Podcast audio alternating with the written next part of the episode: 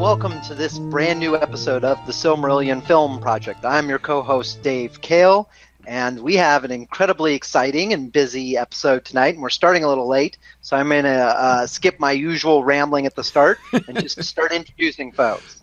You can hear him laughing. He's here, as he always is. It's the Tolkien professor, Corey Olsen. And the Tolkien maven Trish Lambert is and here as well. shockingly, I'm not laughing. That's right. Yes, that's true. But it, it's only a matter of time. That's It's only a right. matter of time. Uh, but most importantly, we have three special guests who are really the focus of tonight. We have our um, our writers' room, as it were, for That's right. the Silmarillion Film Project.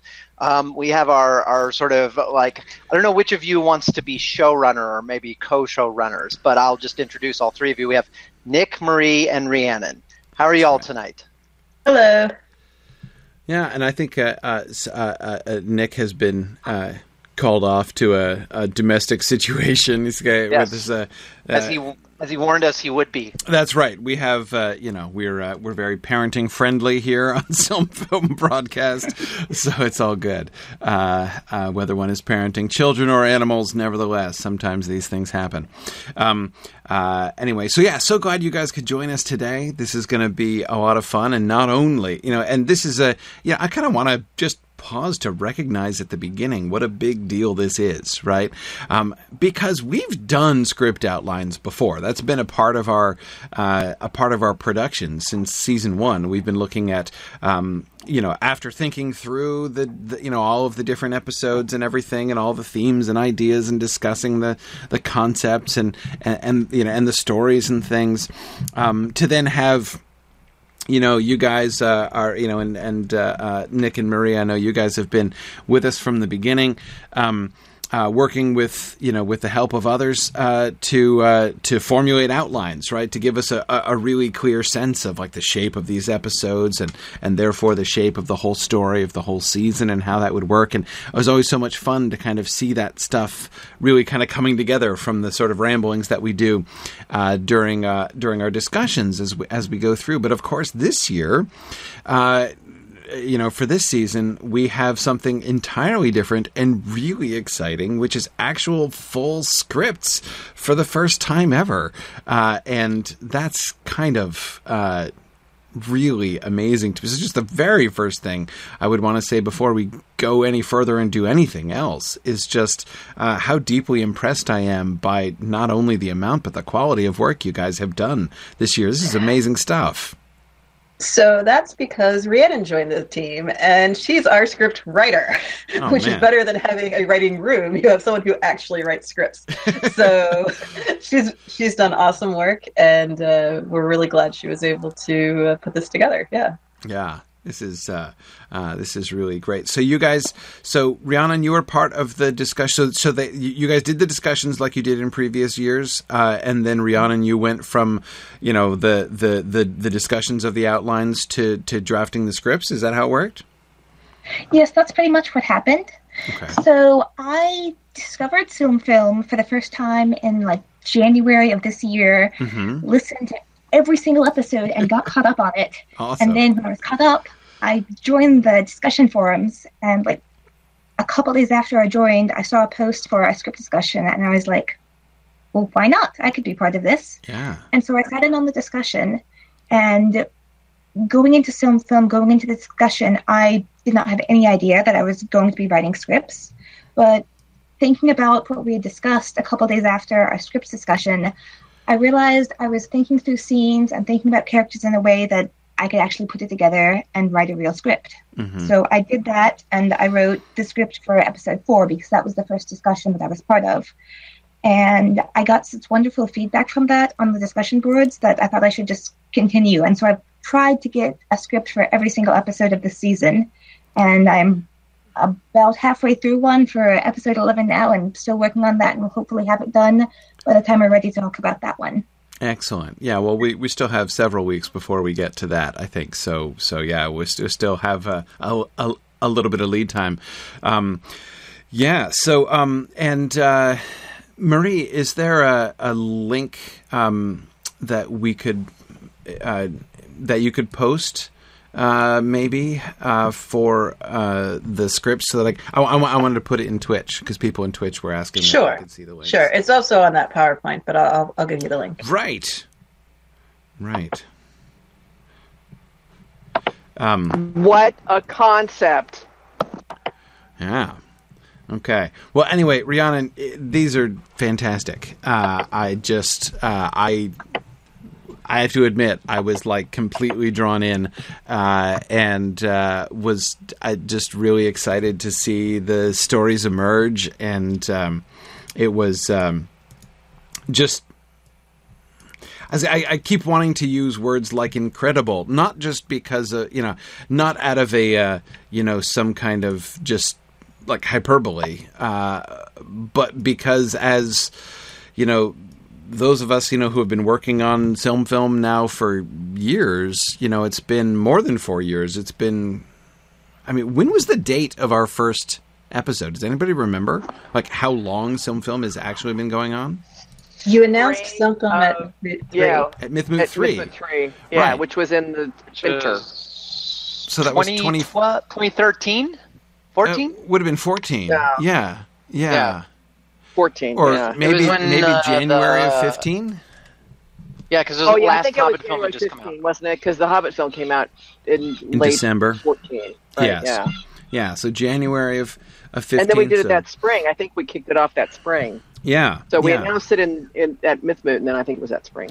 Yeah, so we're we're we're four and a half years basically at this point into the Silm Film project. So again, Rhiannon, I, I I keep wanting to use words like incredible and everything because we've been doing this for four and a half years, and and I never really imagined that that would happen. you know that we would actually have scripts. Uh, it's um.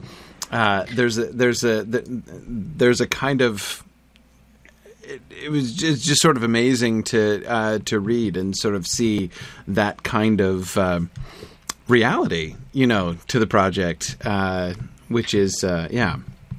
And Professor Olsen suddenly realized just how lazy his scriptwriters have been up until this point. There's no criticism of the work that had been done in the past. Just, uh, uh, just a, a, wonderful and and uh, uh, unforeseen addition, uh, which was really cool.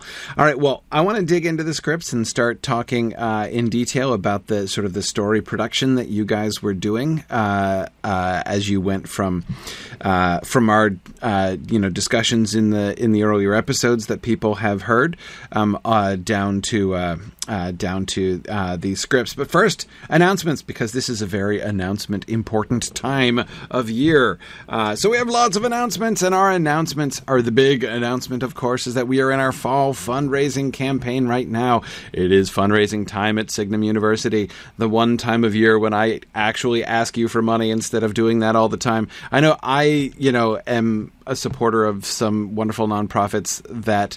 Um, are like every single time they interact with me, they're begging me for money, which I know gets really old. So I try not to do that for Signum University, though we are a lovely nonprofit who do- does really need money.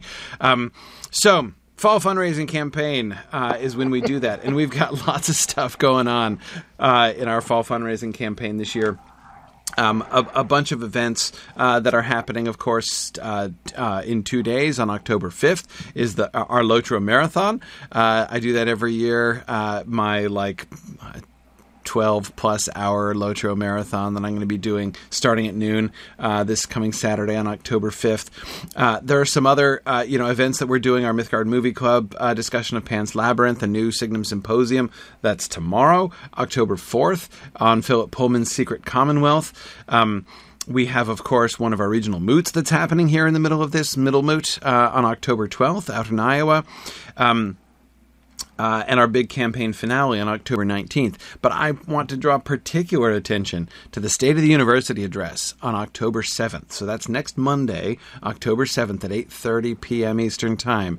Uh, I'm going to be uh, talking about the future of Signum University. It's time for And it's amazing. It's amazing. It's we're taking so we're taking our next big steps. Um, Yeah. You know, Signum is uh, is growing and expanding over these uh, you know in this next year, uh, and so I'm really excited to share the vision with people about where we're going and why and what we're planning. So.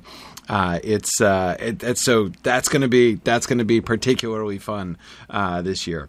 Um, so and obviously, I just want to um, uh, to you know invite you uh, you know if, if you have been enjoying our broadcasts and uh, everything that Signum uh, has made possible I hope that you will consider uh, making a donation to support Signum University. Um, our uh, donors have done so much and, and we've accomplished so much with the help of our donors uh, over the last you know seven years or so that we've been doing this is I think our seventh uh, fundraising campaign. Um, so um, yeah. Uh, anyway, the the and the, so the last thing I wanted to mention about that, one of the things that we I love to sort of give back to thank our donors for the uh, for all the donations that they give, uh, and we of course have our normal uh, uh, uh, you know donor thanking uh, system, right, where we have uh, lots of different uh, uh, gifts that we like to give to our donors in, in gratitude for the for the donations that they give us, and you can find all of that information uh, if you scroll down on that page, signumuniversity.org/fund.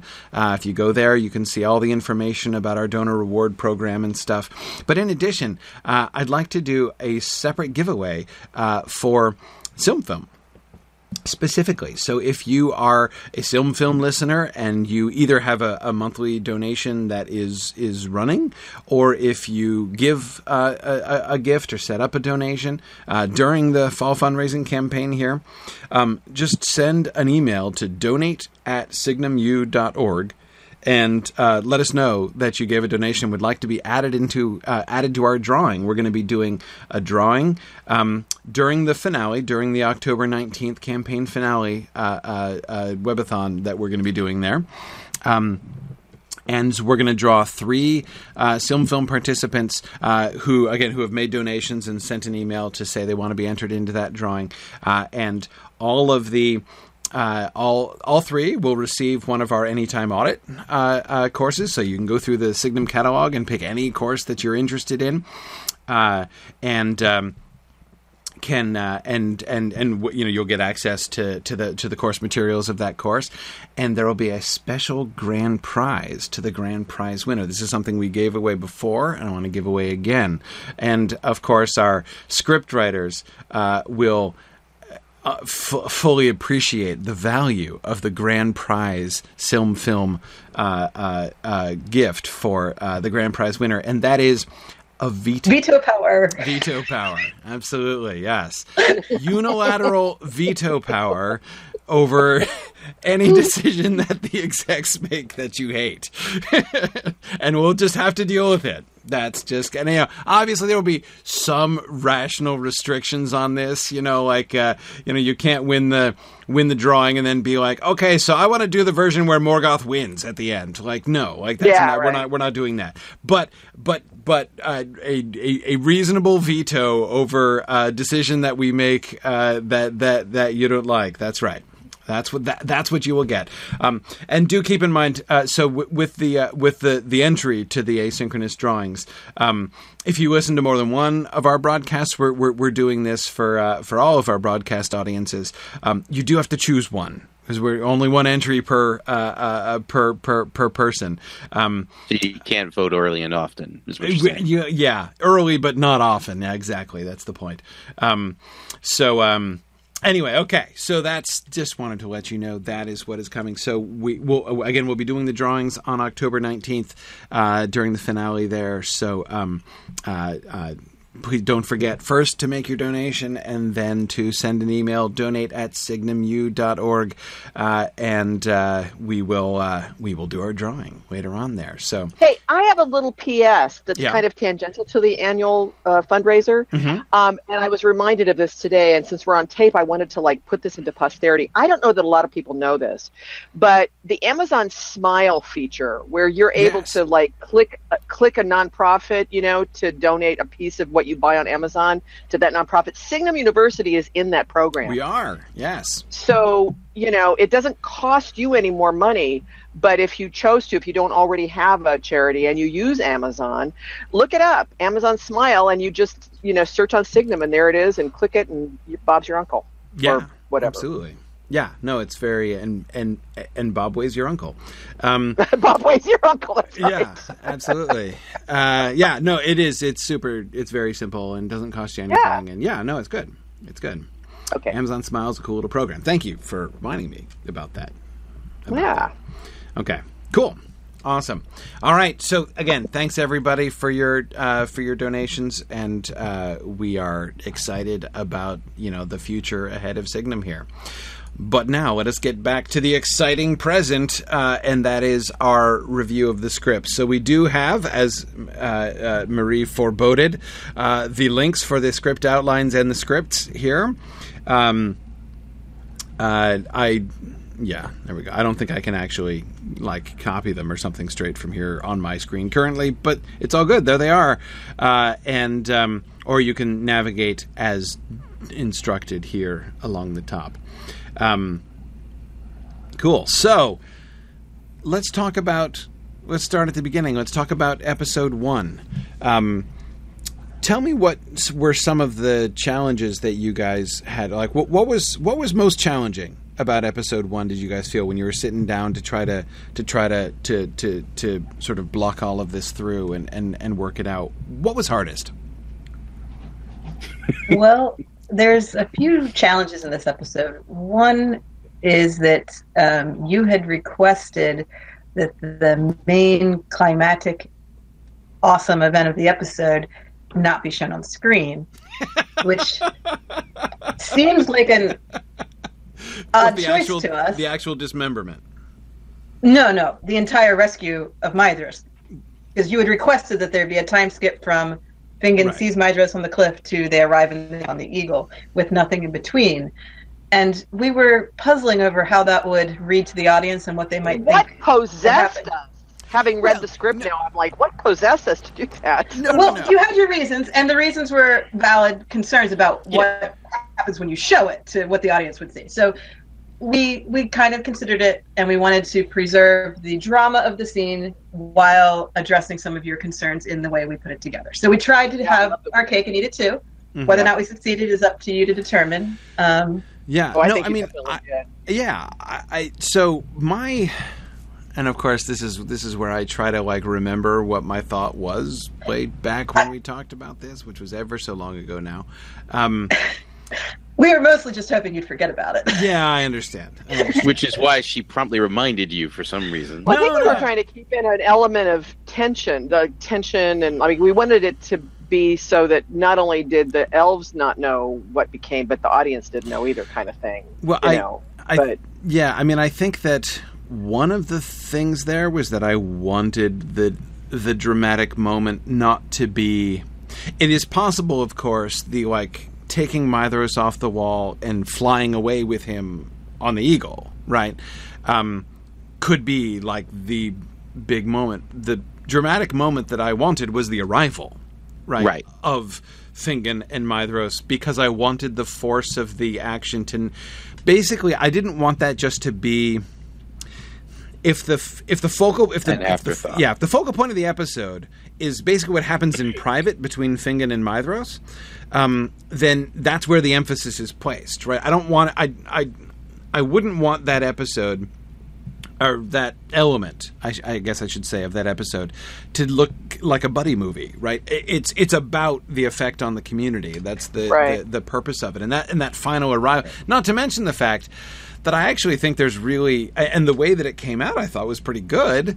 Um, as far as like the actual. Dr- dramatic effect the way that you guys had built up the conflict there between the two of them and then the eagle comes uh, uh, comes in and and then you know Fingon descends with Maedhros in his arms and um, you know the, I love the I forget who who who said it it was one of the Feanorians who was like oh uh, he that he recovered Maedhros's body for us that was very kind right It, it was Curufin that said that. yeah, yeah. Um, anyway, yeah. So the, I, I, I, I, I thought that that that seemed to me still like to work really well in in that way that I was thinking, right? That uh, so that the focal point, the real dramatic action, is what happens when everyone's reunited, right? When everyone is brought back together. That that that moment in the large gathering of people uh, was where I really thought that the dramatic climax of the episode should be, rather than Right. The taking away by the eagle. I loved having having the audience find out because I love first of all the scene where it cuts when he gets his sword right and you're like oh and you know he's saying like he you leave he leaves you with the impression that he's gonna like off Maedhros right Right. and then we cut to Morgoth and then discover through Morgoth so that means the elves still don't know but the Mhm. audience doesn't know I love that I thought that was awesome and then I absolutely had a picture of Morgoth throwing a dart at the orc that was great What? he he throws the arrow as if throwing a dart and kills the orc. The mess he killed the messenger basically. right. Right. Okay. Well, I thought Morgoth would be the kind of Vala to do that. But like Absolutely. just offing his Very followers at random is totally Yeah. something Morgoth would And do. like you said, you know, he ke- he kept talking to the orc even after he was dead on the floor, which is totally Morgoth. Yes. Uh, I loved it. That was awesome. Yeah. Okay. Yeah. Well, so I mean, some of the issues that, we, and I agreed with you that the focal point, like the, there had to be some doubt as to what was going on with Fingon and Maedhros at you know when Thorondor shows up at the um you, Mhm. you know in front of the rest of the Noldor. Right. Um, and I agreed with you on that point. Um, I think that there is, you know, like it is very difficult to imagine this giant eagle showing up, right? hmm Um, but I thought it was also a great opportunity for us to address the whole, well, why don't they just have the Eagles do it? Why don't they just have the Eagles do it issue? Right. Right. And have Thorondor address that verbally and Yeah, I specifically. thought that was really good. yeah. I thought that was really you know, and also to ad- address the idea that he is not a tame eagle. right. You know, right. Exactly. Exactly. Uh, no. I like the idea of I like the idea of using um, Silmarillion film uh, to uh, to to grind your axe on the long-standing like yes. point of contention between Tolkien fans and the rest of the world. Like, let's make it really clear from the beginning. Let's Yeah. try from the beginning to make it really clear uh, why that's such a stupid comment. Yes. Yes. Yes. Yeah, like Once and and the for all, having wings issue. Yes. Exactly. Yes. Yes, yeah. If you're gonna, yeah, let's let, let's uh, let, let's like let's as we continue through this process for the next three decades. Um, let's let's let's keep updating our list of like uh, of like stupid things people think about Tolkien, and then knocking it off one at a time. Yeah. Absolutely. It's the least we can do during the during the course of the run of Silm Film, right? Absolutely. Yep. Absolutely. Um, yeah, and as far as you know, the the other thing, you know, so so Marie, here's a confession. When you were talking about leaving out the dramatic moment, or like you know the dramatic moment happening off stage, uh, the way that you guys handled it, which is, I mean. You know, I thought very much in the spirit of what we were describing. Really, um, is I mean, very little of the rescue did in fact have. In fact, there's only one thing that happened off screen, and that's the actual dismemberment, like the actual cutting off of his hand. Um, eh, you know, all of the rest of it was even down to like him like chipping with his knife, trying to get the you know the the the bracket off the wall, right?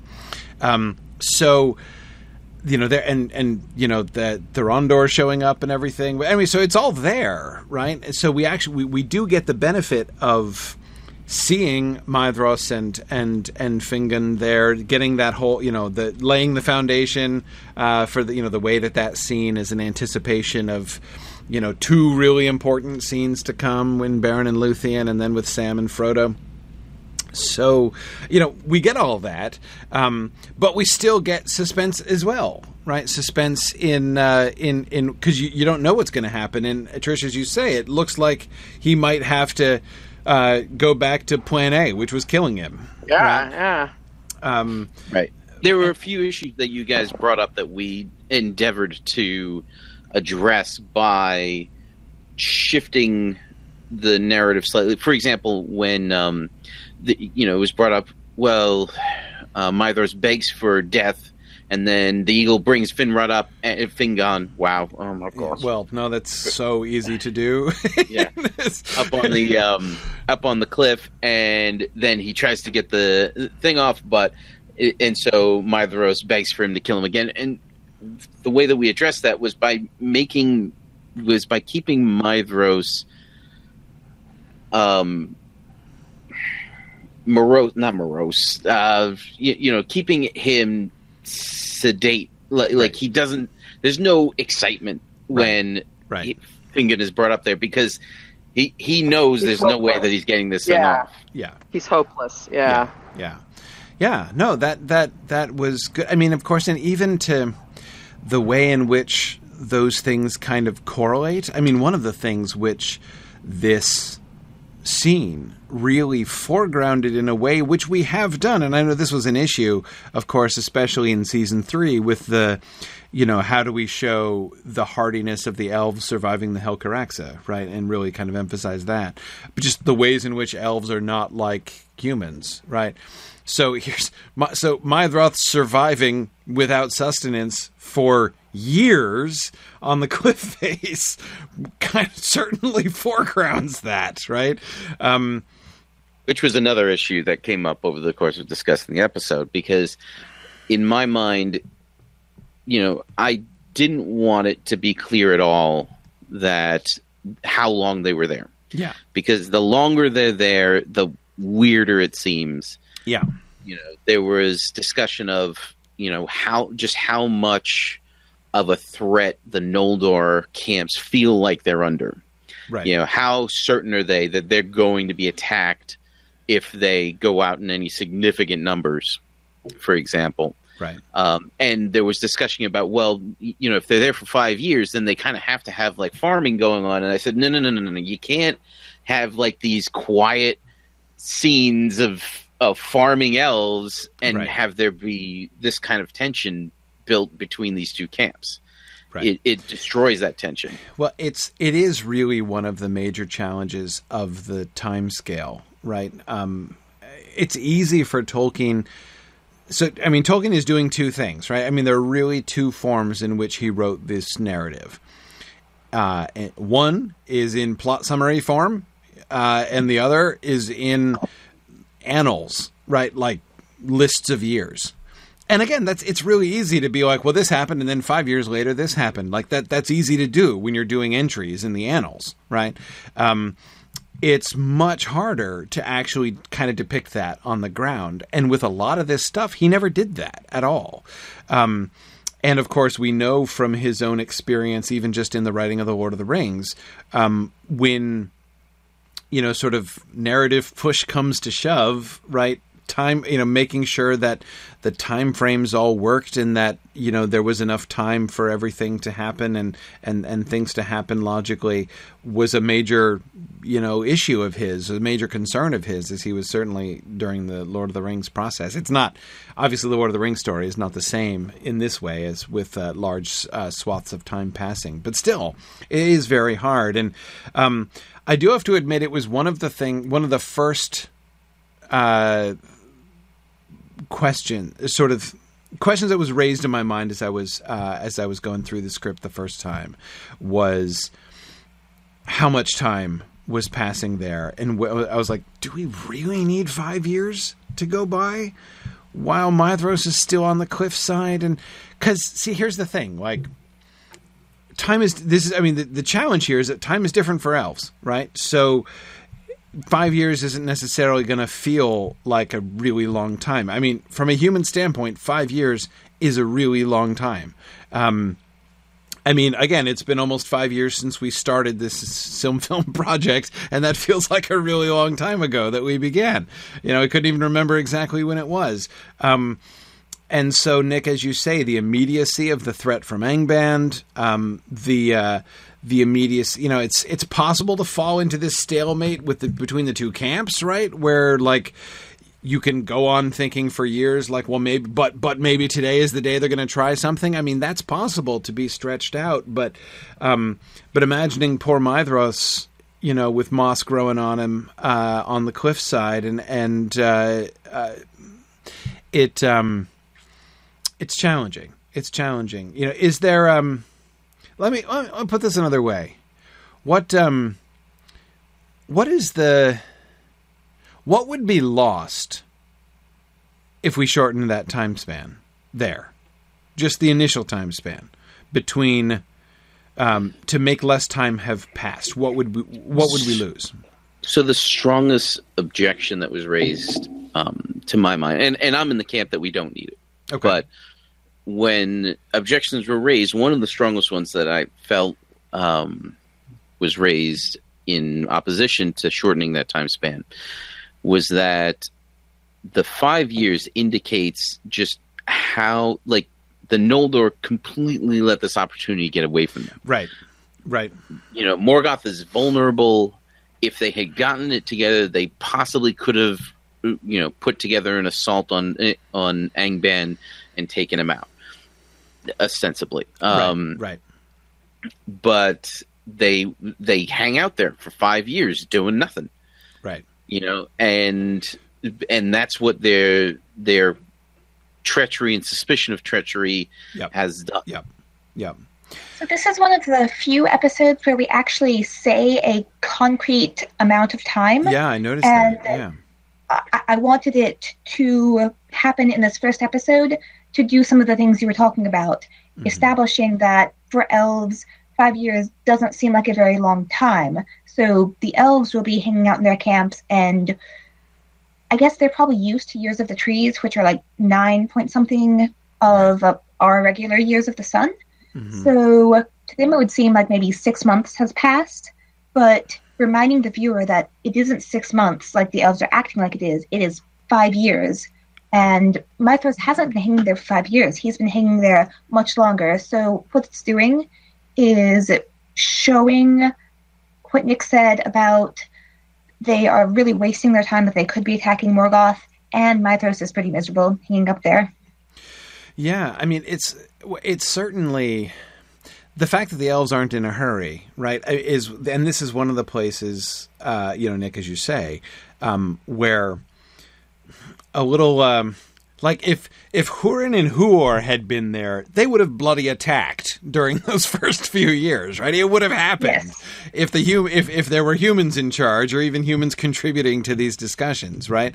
Um, the idea that like five years could go by and then and you know and people be like, huh, hmm, gosh, I wonder if we're missing an opportunity here. Um, uh, but yeah, the idea of like quick and decisive action even is not really an elvish thing, um, even in And- general. and understanding that some of the you know some people might be looking for that um, was the, one of the reasons why my I've been strenu- strenuously opposed to any um, any outright statement of Right. how long this period of time is because it really should be the amount of time that the viewer thinks it is. Whatever the amount of time the viewer thinks it is, that's how long it is. Right, because of course it doesn't have to be five years in order to be a waste of time, right?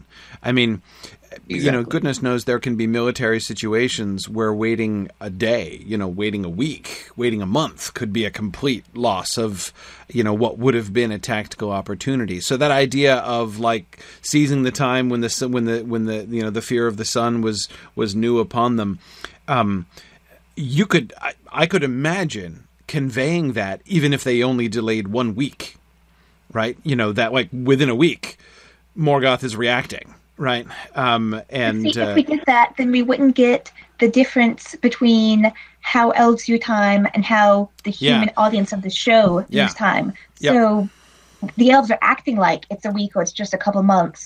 The humans watching the show are going to react and say, wow, the elves really wasted a lot of time. They perceive time much differently than us. It seems to go a lot slower for them.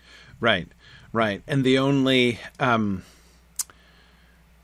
the risk, right, is well, we take a risk in conveying that. Because of course if the if the viewers, if the audience doesn't receive that in the right spirit, then it sounds merely comical. Right? Right. We we don't want to make the elves look ridiculous. Um but it's a fine line, right? I mean, it, it is because it is. We, we do want to convey that it's genuinely alien, right? I mean, it's different Right. from us. Um, and and I think we're Hakon's- definitely gonna.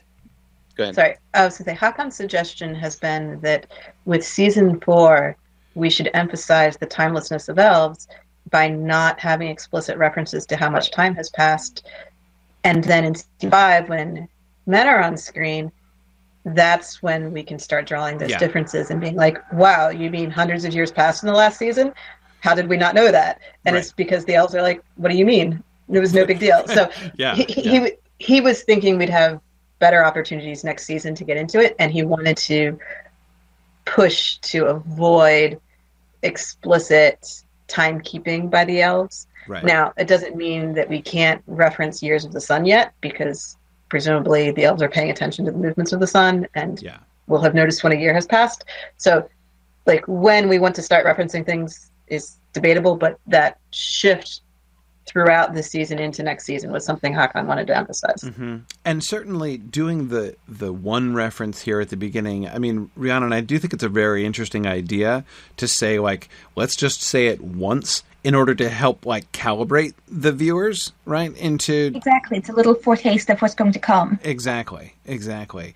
Um, uh, and then we never talk about it again so that but but we do convey the idea if if you were watching this first episode and had the impression that they'd only been here for a couple weeks um, no it's been five years so just like take that fact and you know retain that in the back of your minds throughout the whole rest of the season uh, as a kind of scale for uh, for the kind of thing that you're doing that i mean that's that's an interesting mechanism i think um, i mean yeah sorry Nick, I don't know if five. No, it's okay. I, I I don't know if five years is really a long enough period of time for that to have the kind of impact that we're looking for in something like that.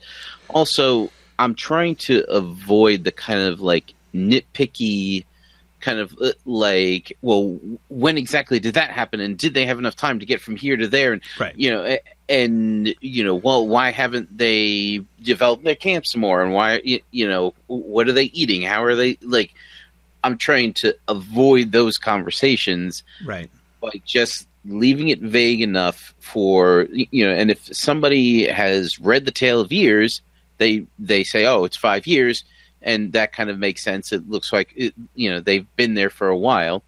And if the a person has not read that, they're not sitting there scratching their head trying to trying to figure out what the situation is. Right. You know, Right. whereas a time, you know, whereas the longer time periods, like for instance during the building of Gondolin, um, I think afford that a little bit better for us than you know this relative, comparatively short time period between the time you know where where Maedhros is hanging from his wrist on a cliff. right You know, Right. No, ex- but um, but I think again as a, a as a kind of calibration though, I do think that it can work, right? I mean, if again, like so, if basically the viewers' experience, they're looking at this, and if we hadn't said anything, they would have thought that maybe it was weeks, right? Uh, that that that this first episode was happening during, and then we're like, oh yeah, P.S. It's been five years, right? Um, then when later on, I mean, we're gonna see by episode four, we're gonna see whole strongholds being built and the kingdoms established and everything. So, looking at this, people are likely to be like, "Oh, this looks like it's probably a couple years later." Right? And they're like, well, no. Remember that thing that looked like a few weeks was five years. This is actually about a hundred years later, right? Um, so that the, you know the scale is kind of projectable from that. Or again, not it, it doesn't even have to be mathematically so, right? Just in order to give that one nudge to say what looks like a what what you may assume has been a short time on screen is actually not just twice as long, not just five times as long, but you know, uh, uh, actually like a couple hundred times as long uh, as it might have looked like, or or as you might assume, um, because yeah, different scale here. The other benefit of having the reference in this specific episode is that, like you said earlier, it emphasizes the hardiness of the elves. People realize that it's been more than five years that Maedhros has been hanging up on this cliff. Mhm. So he's something more than human if he is surviving that. Yeah, yeah. No, I mean, and, and that I think is in a so I, I I I kind of had two thoughts Rhiannon about that, like in quick succession when I got to the scene where that was where it actually came up. Right. Um, my first thought was like, wow, like. Uh, you know, actually saying it like, yeah, I've been hanging here for years and I basically haven't eaten or drunk, but I'm okay. I mean, no, I'm I'm not okay, but I'm alive still. Um, is uh, I was like, you know, my first thought was maybe we don't want to actually explicitly talk about that. But then my second thought was, but if we don't, everyone is going to assume it's just an oversight, like you know that it's it's gonna it's gonna be impossible for people to suspend disbelief, even if they were to think that it was weeks, right? I mean, it's also interesting that Maedhros basically invents the science of astronomy while hanging on a cliff to count. right. what else does he have to do? Right, exactly. Yeah. More about like give him some books to read while he was hanging or something. exactly, exactly. Yeah, he's probably composed, uh, you know, uh, poetry, and and he's he's devised the science of astronomy, and uh, um, yeah, yeah. No, I'm sure he would have. He would. Uh, I mean, and he's got. I mean, the one thing he has is a nice view, right? It's like the only thing he has going for him. Um, yeah. Yeah. Well, anyway, um, another thing that we ran into is that the early parts of the episode have to do a lot. Yes. And so we had to get a lot done in so scenes had to do more than one thing at a time. So, yes. in order to squeeze in the forging of Ringil, for example, we needed to it, to use that as the backdrop for the conversation between Fingon and Fingolfin that yes. leads to Fingon going off on his crazy rescue mission because we needed to set that up, it, you know, for uh, early enough in the episode so that people under so the viewer understands that that's what they're watching. Yeah, you know. Yeah. Yeah. Yep. Yep. No, and I, I, I agree, and that's that all seemed that all seemed good. I mean, I certainly think feeling like uh, I don't know. I, I definitely think that if if you're feeling like every scene has multiple things that it has to accomplish, that is by far preferable to the opposite problem, right? Where you feel like you've got dead space that needs to be filled. Uh, so yeah, and I think that that's often that that's often really possible. There were this is this might not seem like really high praise, but given um, given the nature of season four, um, the fact that I went through the first four episodes and I was not almost never at any point was I like, ah, some exposition, ah, delightful. Let's hear more exposition, right?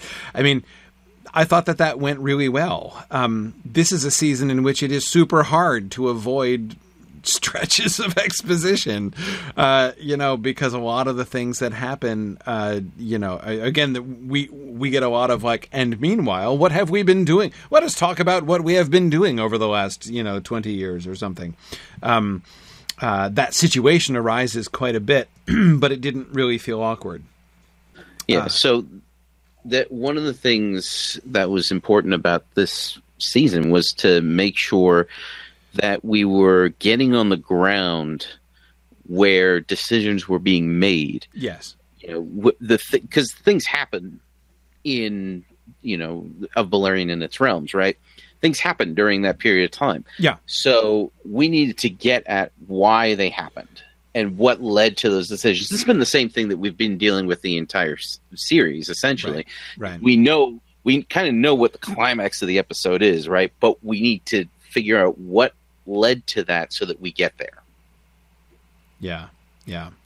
Um, yeah. Yeah. Um, no, that that makes sense. I thought that was I thought that was really good.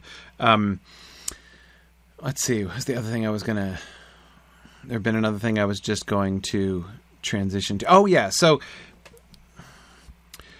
the one thing there was one moment, and again, keep in mind, I mean all of this in a very complimentary way. Uh, and, and, and, and also keep in mind that I have in mind Tolkien's vocabulary and on fairy stories, the distinction that he makes between suspending disbelief and engaging secondary, uh, engaging secondary belief, right? In, Yes. uh, in general, I, I, I found myself uh, very thoroughly drawn into secondary belief all the way through.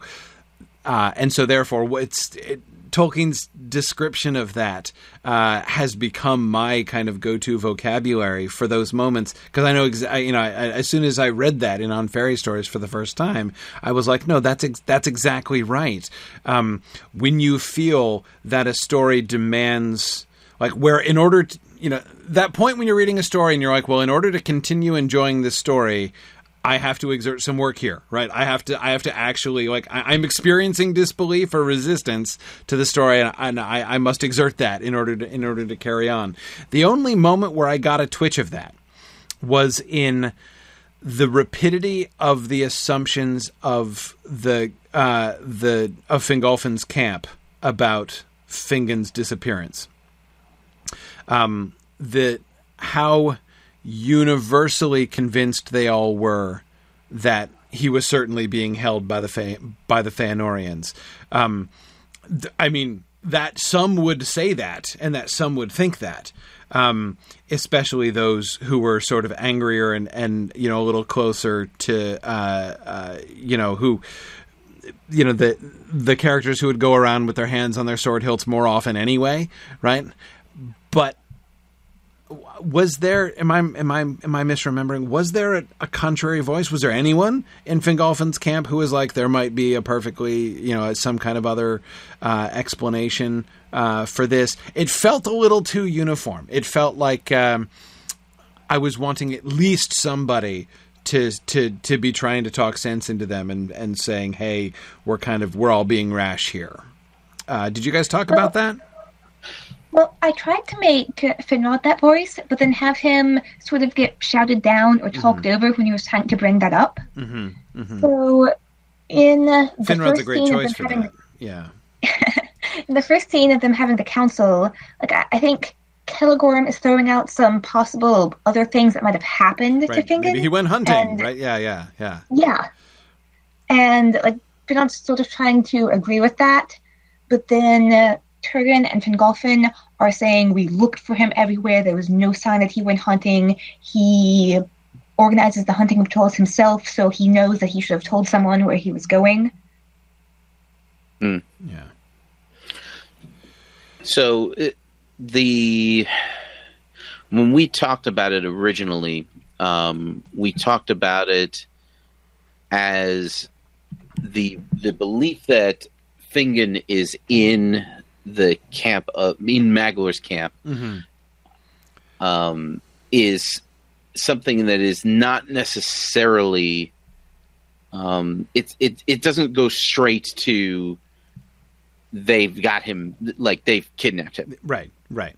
right um, i mean I, I can see where that might get interpreted differently um, the way that it's written in the outline um, but when they basically the denial of the Feanorians that he is with them is what kind of solidifies the suspicion.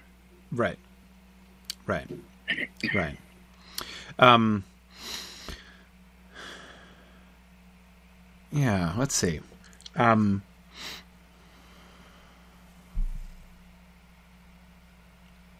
I'm just I'm trying so here's the thing that I really liked about it. Um what I really liked about it is that it it the suspicions of the Feanorians created like an unfolding crisis that Fingon and Maedhros could arrive back in the midst of without just having to manufacture one totally artificially, right? Like coincidentally, at the same time, you know, hostilities were randomly starting to break out at exactly this point, just in time for Right. Fingon to come back.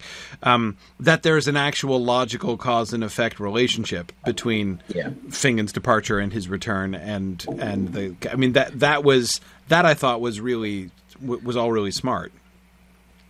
Yeah, because there there's there's something because when we talked about uh, you had wanted Thorondor to show up in front of you know figuratively Right. all of the of Noldor, yeah, yeah, right? And so we knew that that meant that they had to be meeting in some way. yeah, And in order for that to be along for the ride, dramatically speaking, hmm that the tension there needed to be escalating. yes, yes, So it's so it's already super like even as it's written, it's kind of convenient that Thorondor happens to show up the instant before they come to blows. Now, presumably, being an eagle, he could see that things were disintegrating down Right. there, and Right. so he hurried up, right, Right. and got there faster. right. Um, that's that's how I would explain it to you know you, to The- questioning the timing, fans. yes, at- exactly, right. right, You know, at, yeah. at, co- at the Comic Con panel, that's how I'd be That's right. explaining it. to the person That's right. And I even had Fingon, when he's on Thorondor, he notices that Fingolfin has drawn his sword because Ringil is a special shiny sword that shines differently, so it's recognizable from the air. So he notices that and is like, hurry up, Thorondor, we have to go stop them. Right, right, right. Yeah, yeah. No, I like that. Um, Uh, we can we can probably work more subtlety into the dialogue before they confront the Feanorians, where there's more uncertainty. Um, part of the point of the scripts is also just to get the whole story out and Yes. to make everyone's motivations clear.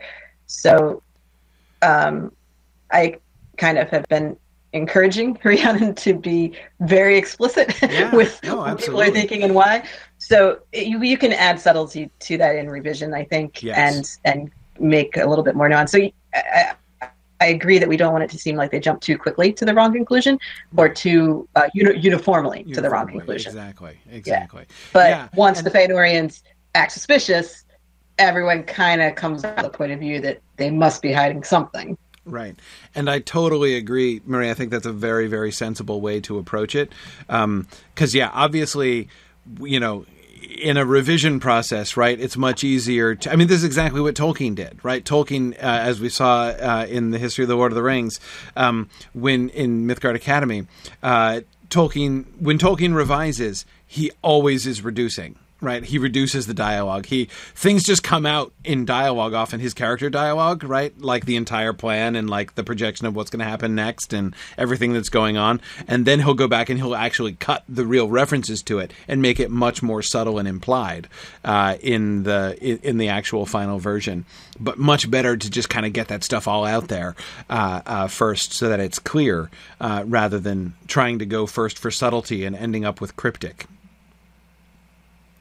Right. Yeah, and that's definitely something that I've ran into is I've had to cut dialogue where I'm just like completely explaining a character's motivations and I'm like they could be conveying that through their acting, not through what they're actually saying. right Right. right. It's it's tough as a script writer to remember that there's a physical human that's going to be standing there with a face that does Right. things, exactly and you don't have to do all the work yourself. Right. Yeah, the actor and the directors do play a role, you know, in in in, in those things. Absolutely.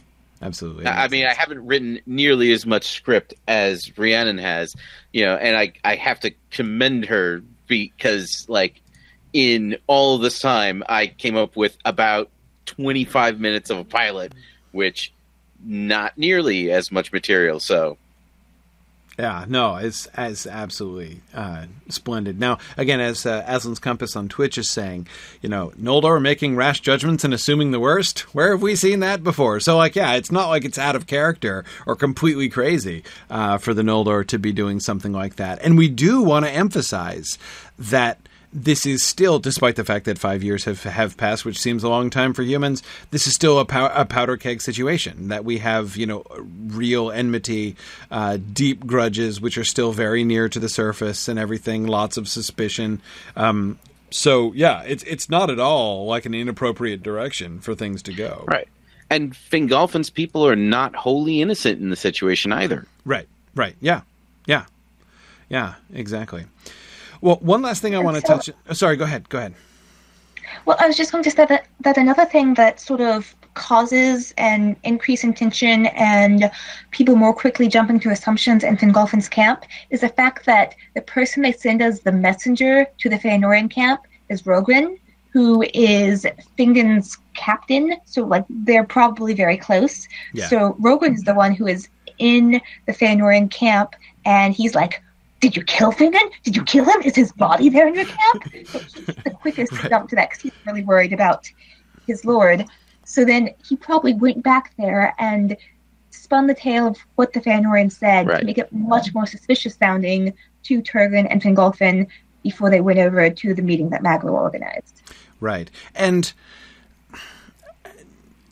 Rogrim also not necessarily the great strategist of the Noldor army, right? I'm thinking also. I mean, um, in a very attractive and delightful way, bit of a thug, right? I mean, at least that's always been my view of his character. Uh, maybe it's just because of. Uh, I I mean, I'm thinking of him with his enormous It's the hammer. name. It's the name too, Say- right? Rog. I mean, come on. Like, uh, was there ever a Hammer genius of named Rad. Rog? Yes, exactly. Guys fighting outside the walls. This is not the Like- actions of a strategist. No, yeah, th- no. th- if this guy had a D&D class, he would definitely be a barbarian. yeah, I mean, I'm definitely exactly. Now that you've brought it up, I can say what I want to say more accurately. Intelligence is Rog's dump stat, right? We can all kind of agree on that, I think. Um, I mean, he took a feat for heavy armor, but you know, absolutely, absolutely. Weapon specialization in in you know in the Great Hammer. I get it, but uh, but but anyway, yeah. So uh, again, that, so that also makes sense. We see we see his his love for for Fingon and his loyalty to Fingon, uh, and his suspicion of the Feanorians, uh, and again, not not the not the brightest bulb in the Noldoran camp. So yeah. Yeah, that all that all I think works very well, and yet so you so you're you're right about that. I was forgetting uh, Rolgrim's role, um, and by the way, just as a side note, one of the things that was super fun about the scripts in general, um, I was really impressed at how well during the discussions when we're like mostly just discussing the major plot points and the the you know sort of the big issues and things like that um, there were characters which you know we'd kind of wave our hands at and be like oh yeah we got to remember that these people exist right? Because they've not come in like Aegnor right? Um, that was one of the things that really struck me. Aegnor is a much bigger character in the first four episodes than I expected him to be which is great. What? Yeah. No, I mean, look, I- I'm saying compared to our discussions, in our discussions, we be- we like we barely acknowledge Aegnor's existence, but he's there. Like he's got a role. He's present. We see him on stage almost every time, and almost every episode he comes up. Um, so like, I'm not saying that like he has a lot of development, but he doesn't need development yet. He's not in a character development moment yet, right? That's going to come next season. But as far as like familiarity, that he's there, that Rogrim was there and got lines, you know, already at this point, that was cool. I like that. That we met, um, and uh, here I'm jumping ahead, but that we met Anael, that we, you know, um, the the so yeah, no, there there were there were several times when I was like, "Hey, this is really this is really cool," because those kinds of things are never things that really kind of entered much our discussion, or if they did, only in very general terms. Like when we'd say things like, "Oh yeah, we gotta we gotta remember that like you know this person we're to need this person to do something here in episode seven, so this person can't be a you know a jack in the box in season seven popping out of nowhere. We need to." You know somehow kind of begin to set that up so so i liked it i was it was that was that was much more than i had uh, had imagined. I know, Nick. I'm, I'm I'm gathering from your tone that you uh, would have were, were were feeling a lack of de- uh, development or a lack of time for that. Uh, no, it was more that when um, when you guys were talking about the unfortunate death of a certain individual, and about how I it would give Aegnor more of a chance because we never, you know, he's never been in it, like he hasn't done anything this whole time, and I was thinking myself, but but but he's he's done things He's like done there's things. things he's done.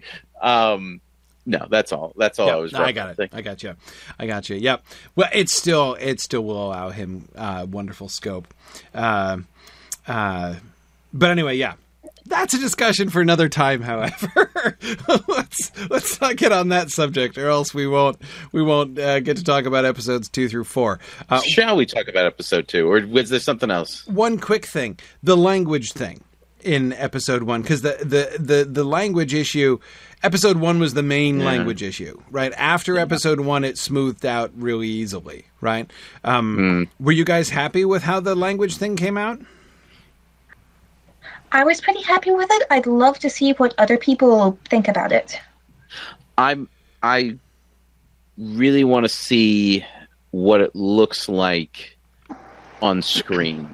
Like I think that's where it's really gonna it, it's really gonna come out all right. Yeah. Um, hey, uh, but just just quickly, Ri- Rhiannon, could you direct me to like a page number in the in the season one script that I might go to to show on screen some examples of of the you know the the Quenya Sindarin telepathy moments. Sorry, and then Nick, right, I, I give me a wasn't trying to cut I'm you off, but through just my script. no, it's okay. Uh, okay, so the telepathy moment, that would be, I'm pretty sure it's in Act 3.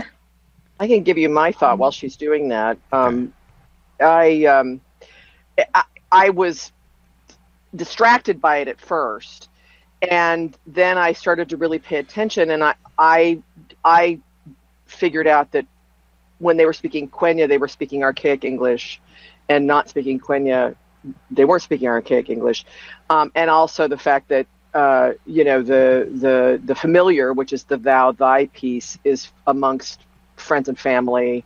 Uh, but the only thing was I saw a lack of consistency.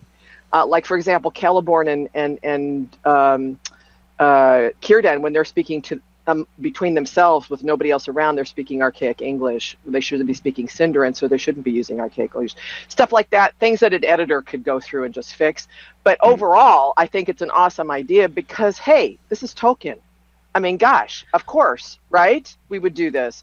I mean, I could hear a fan going, "Why are you doing that?" It's like my response would be, "It's a Tolkien story. Why would we not be doing that?"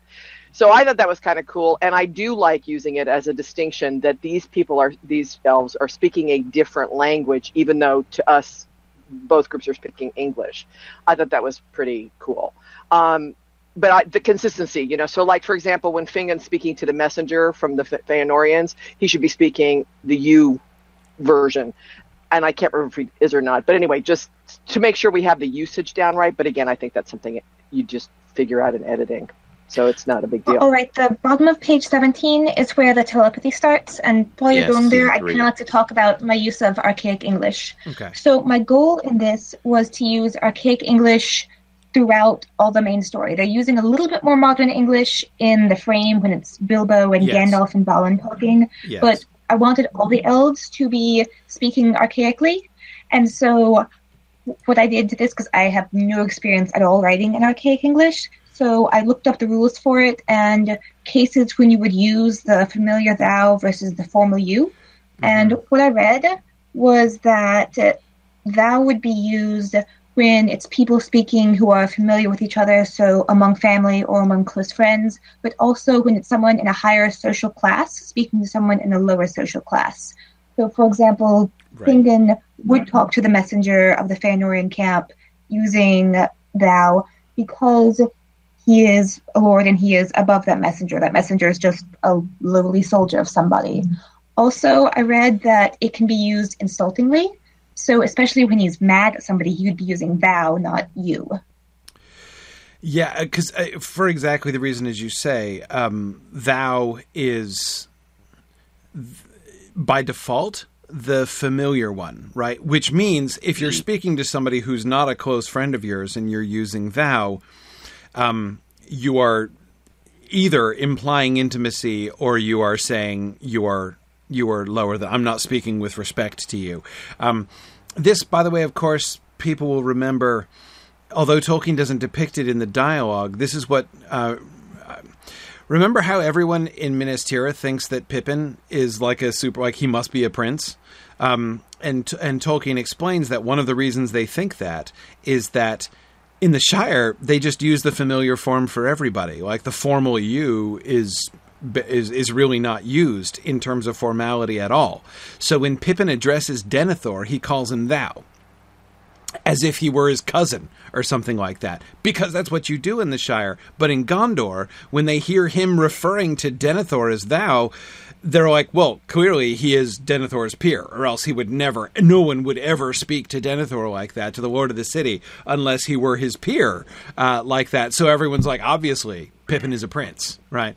Um, which, of course, ironically, he kind of is. But, um, uh, but anyway, that, so that that that kind of dimension of the of the of of of the of thou is definitely um, involved uh, is definitely involved there. That one of the coolest things, and uh, this is um, uh, Sparrow Alden's observation. Uh, uh, the coolest example of the thee and thou thing. If you want to find a really good Tolkien example, read uh, the Athrabeth in Morgoth's Ring, the Athrabeth of Finrod and Andreth, which, of course, we're going to be talking about a lot next season anyway when we get to Andreth.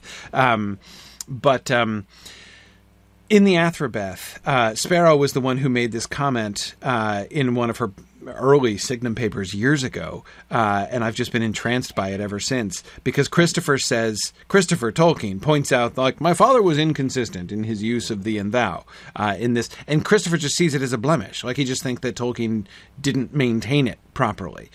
Whereas Sparrow argues that it's because it's particularly Finrod who sometimes calls her you and sometimes calls her thou. And so it just looks inconsistent. And Sparrow's argument is that there's actually very deliberate rhetorical reasons why he's doing that. There are times when he is speaking to her intimately as a friend, and there are other times when he speaks to her with respect as an equal. Uh, and that that kind of ebbs and flows in emotionally appropriate ways as the conversation goes on.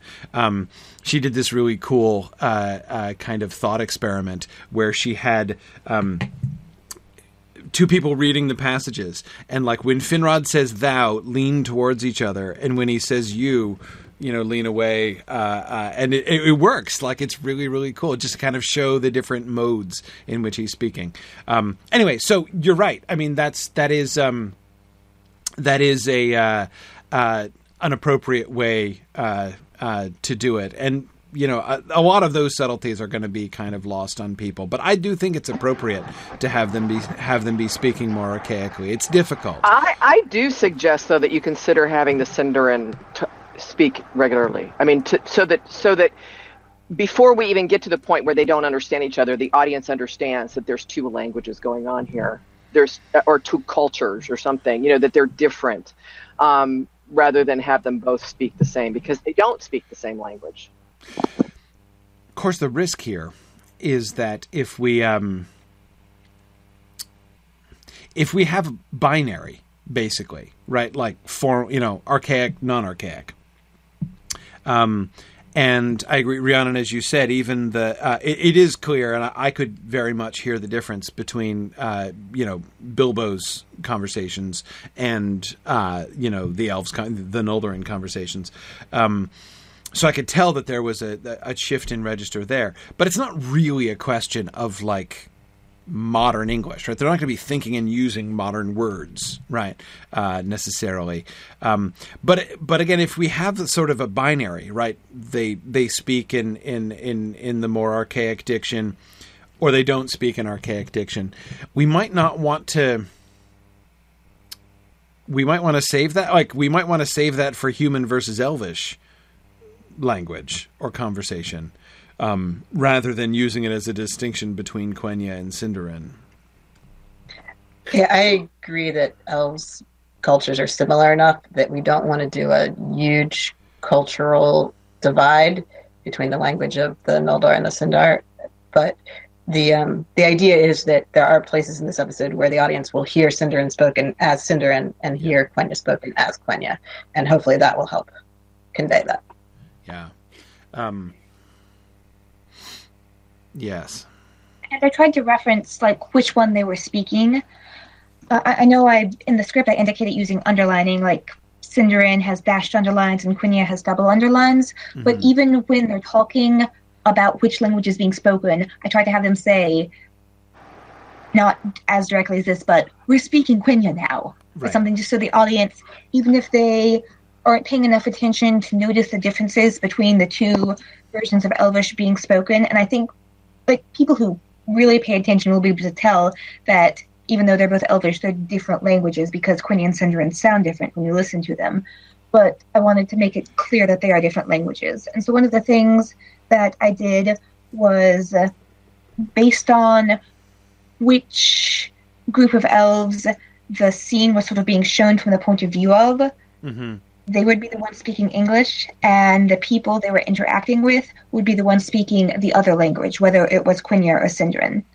I also, there was a place when they first, when Círdan and Celeborn first come out of the woods and run into Glorfindel and Rogren at the gates, Mm-hmm. I thought it might be good to just not even have subtitles there and just let the audience experience the feeling that they have of not having any idea what these Right. people they have come up to are saying. Right, right. Yeah, I like that. I like that. Plus, it gives people on, on online discussion boards something to do as they try to, you know, translate the. Uh, Yeah, you can just see the person googling what does Right. Glorfindel say to. right. Because I do that all the time Exactly. Exactly. when when there's like unsubtitled Klingon in a Star Trek episode or something like that. Exactly. Exactly.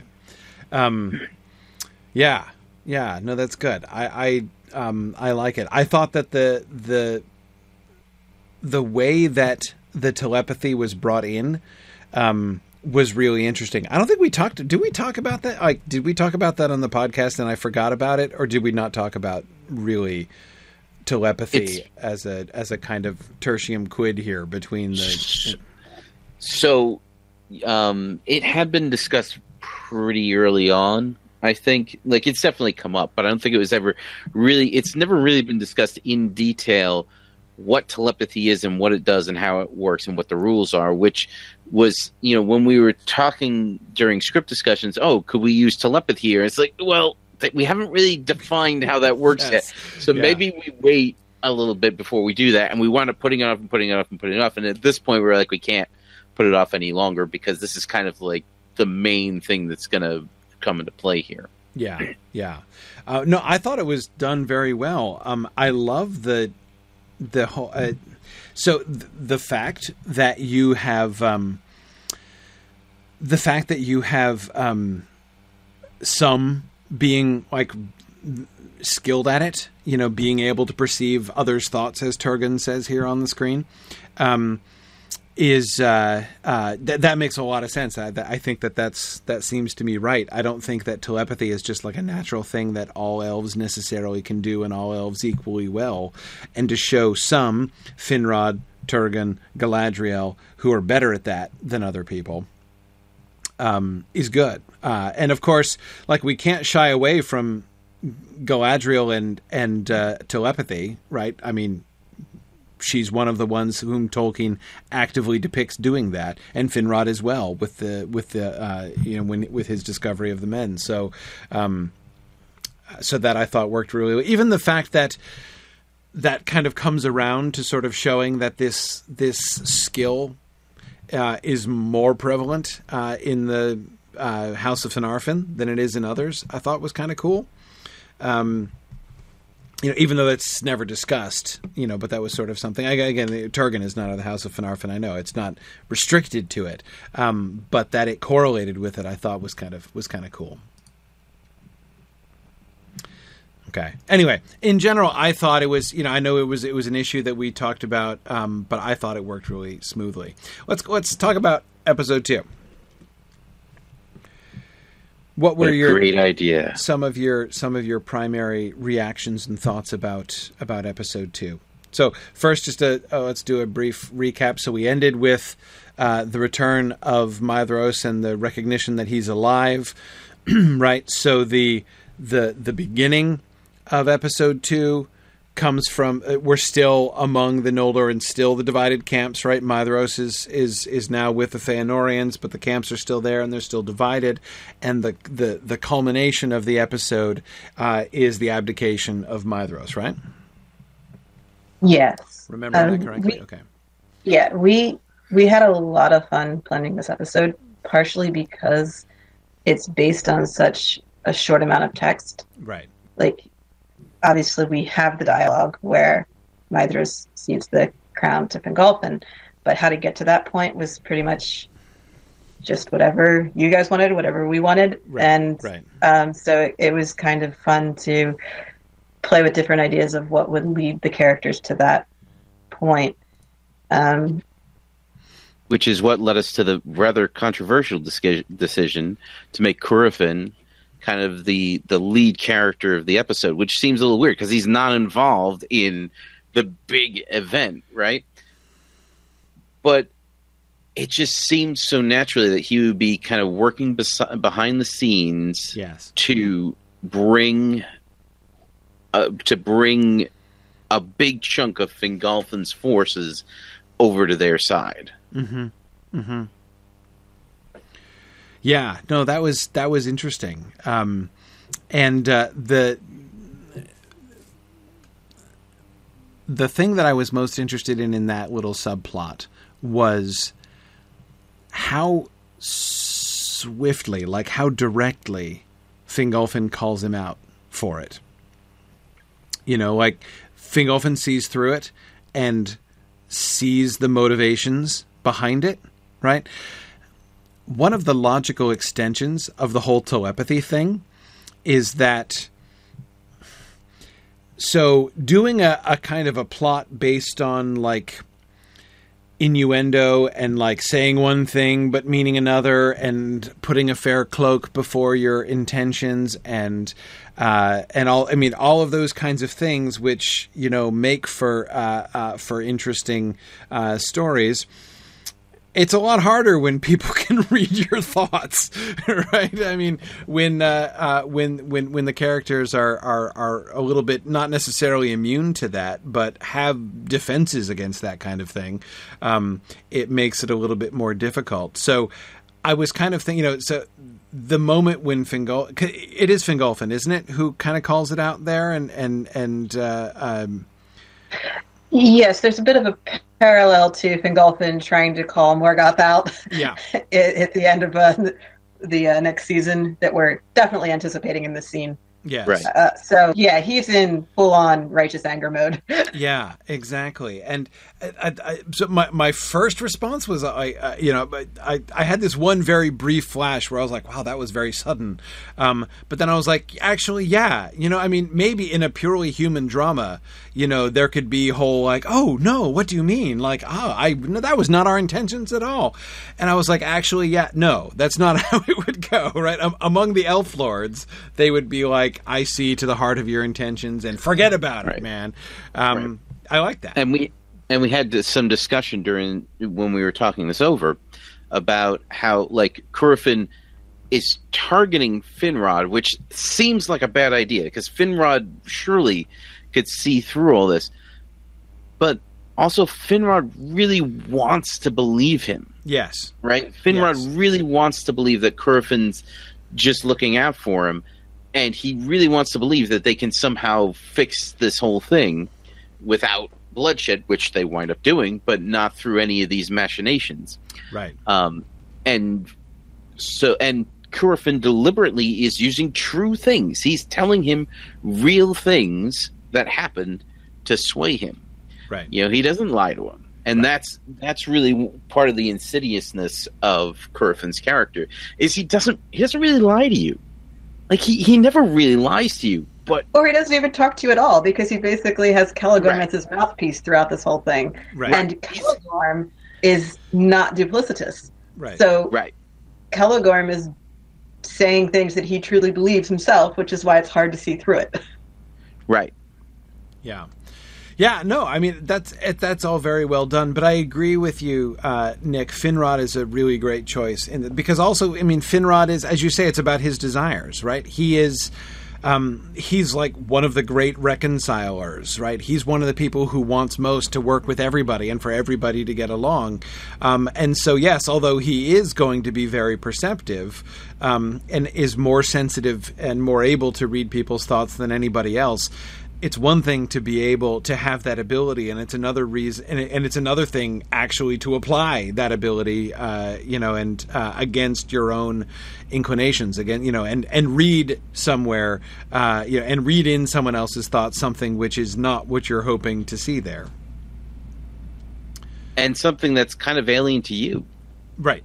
Exactly. Exactly. Something that he might not really yes look for even fully understand if he does read it necessarily. Yeah no exactly. I i i, I liked that. I, th- I thought that, that that stuff all worked for me that that stuff all worked uh, pretty well. Um, especially and i like the way that Maedhros like we don't get nobody knows right? Right. abdication is a surprise to everybody. And i like right. I, I, really enjoyed that. I really liked the um, not only the drama of that but the the way that we get the reactions from all sides right as Maedhros does this. Um, the way in which Maedhros is you know like now that Maedhros is back Fingon has returned Maedhros so everything has changed but everything is not changed in the sense of like, well, now everybody's friends, right? You know, universal right, harmony yeah. has broken out in the camps because Fingon returned with yeah. Maedhros. Instead, it's going to be like, okay, now we're playing for different stakes, right? Now we got to figure things out different, and so you can see that right. with Curufin. Right now, he's like, okay, different game, uh, so let's right. let's take he a different approach. Just, he, right, and and while he could have potentially manipulated Maglor, he can't really manipulate Maedhros, and that was that really got shown towards the tail end of season three. Also, is right. that he really can't manipulate Maedhros. Maedhros is kind of onto him, right? You know, and so he's he's got to work through other people, and now he's working through Celegorm to work through Finrod because it, that seem that's an easier target than Maedhros. Yeah, yeah, yeah. Um, yep, absolutely. No, I thought that was uh, uh, that that came across really well. And so yeah, so the way that you get, um, I mean, one way to one way to to kind of kind of paraphrase the main action of episode two is sort of like, okay, so now Fingon has returned with Maedhros, so now the whole situation has changed. But exactly how has it changed? And it's not until the end when we when we get Maedhros' abdication that we really see um, the permanent. It's it's it's kind of cool to see the dramatic climax of episode one, um, which suggests uh, you know sort of lays the groundwork for this coming together. It it's still we're, there's still still suspense about it at the end of episode two, right? Uh, when we see sort of the fruit of that in uh, abdication. Um, and I, again, I just I, I loved the way that that came about. It felt very natural. Now, meanwhile, in the south, uh, Galadriel, of all people, is having an encounter with Fairy. Yes, exactly. Um, yeah, that was neat. Uh, I really liked uh, the arrival there um, and her. Um, so she's coming. So she. We had her traveling with Celeborn. No, wait, who was she traveling with? She was. In the script, she travels with Celeborn. Yes. Okay. In the script, she travels with Celeborn. That's what I thought. That was another thing that I was noticing. Um, you know, when we talked in the episodes about um, the whole development of the relationship between Celeborn and Galadriel, we sort of focused on the like big turning points, right? The major moments, um, and I noticed that in the scripts they got much more consistent interaction time than uh, you know we then had necessarily uh, not going through and imagining it out scene by scene uh, in the discussions than I had thought. Um, how are you guys feeling about that? Are you are you comfortable, happy with how the Celeborn and Galadriel relationship is being set up from the beginning? Are there things that you were uncertain about? What were your thoughts about that as you were beginning to work that in? Well, I definitely want to make sure that things don't come quite as much out of left field. Sure. Um, especially when at the Mereth Aderthad, when she starts bearing her soul to him. It's not right. that weird because they've kind of been building at least a cursory relationship up until that point. Um, another thing that I liked about her arrival there, like they have that little feast kind of to celebrate her arrival. Yeah. And Norn Norn immediately reads her. Like Norn has her number right yes. away. Like the Sindar have no idea, but Norn immediately gets it. Right. Right. without even talking to her. He's just like watching her, and he immediately has her number and starts telling Mablung this unsolicited story about the petty dwarves for no reason whatsoever. Yes, yes. The peril that that was that was one of the most no, not one of that was the most surprising moment in episode two for me. Uh, the like uh, parallel of between Galadriel and the petty dwarves. That was uh, um, that was really interesting. That was really interesting. But also, I mean, talk about accomplishing multiple things, right? Yeah, yeah, uh, yeah. One of the things that that was making me think about the that whole moment, the Norn moment, uh, and his reading of Galadriel was um, it was making me realize Galadriel has by far the slowest developing character development of any character in all of Silm Film. Mhm. I mean, nobody's character develops more slowly than Galadriel's character develops. Um, because she's still going to be str- the things that Norn sees. She's still going to be struggling with that in the Lord of the Rings at the end of the Third Right. Age. It's still Right. going to be an issue, right? Um, so we're playing a really long game with Galadriel, and with this season, this season is the real crisis of it because we're showing her in crisis, right?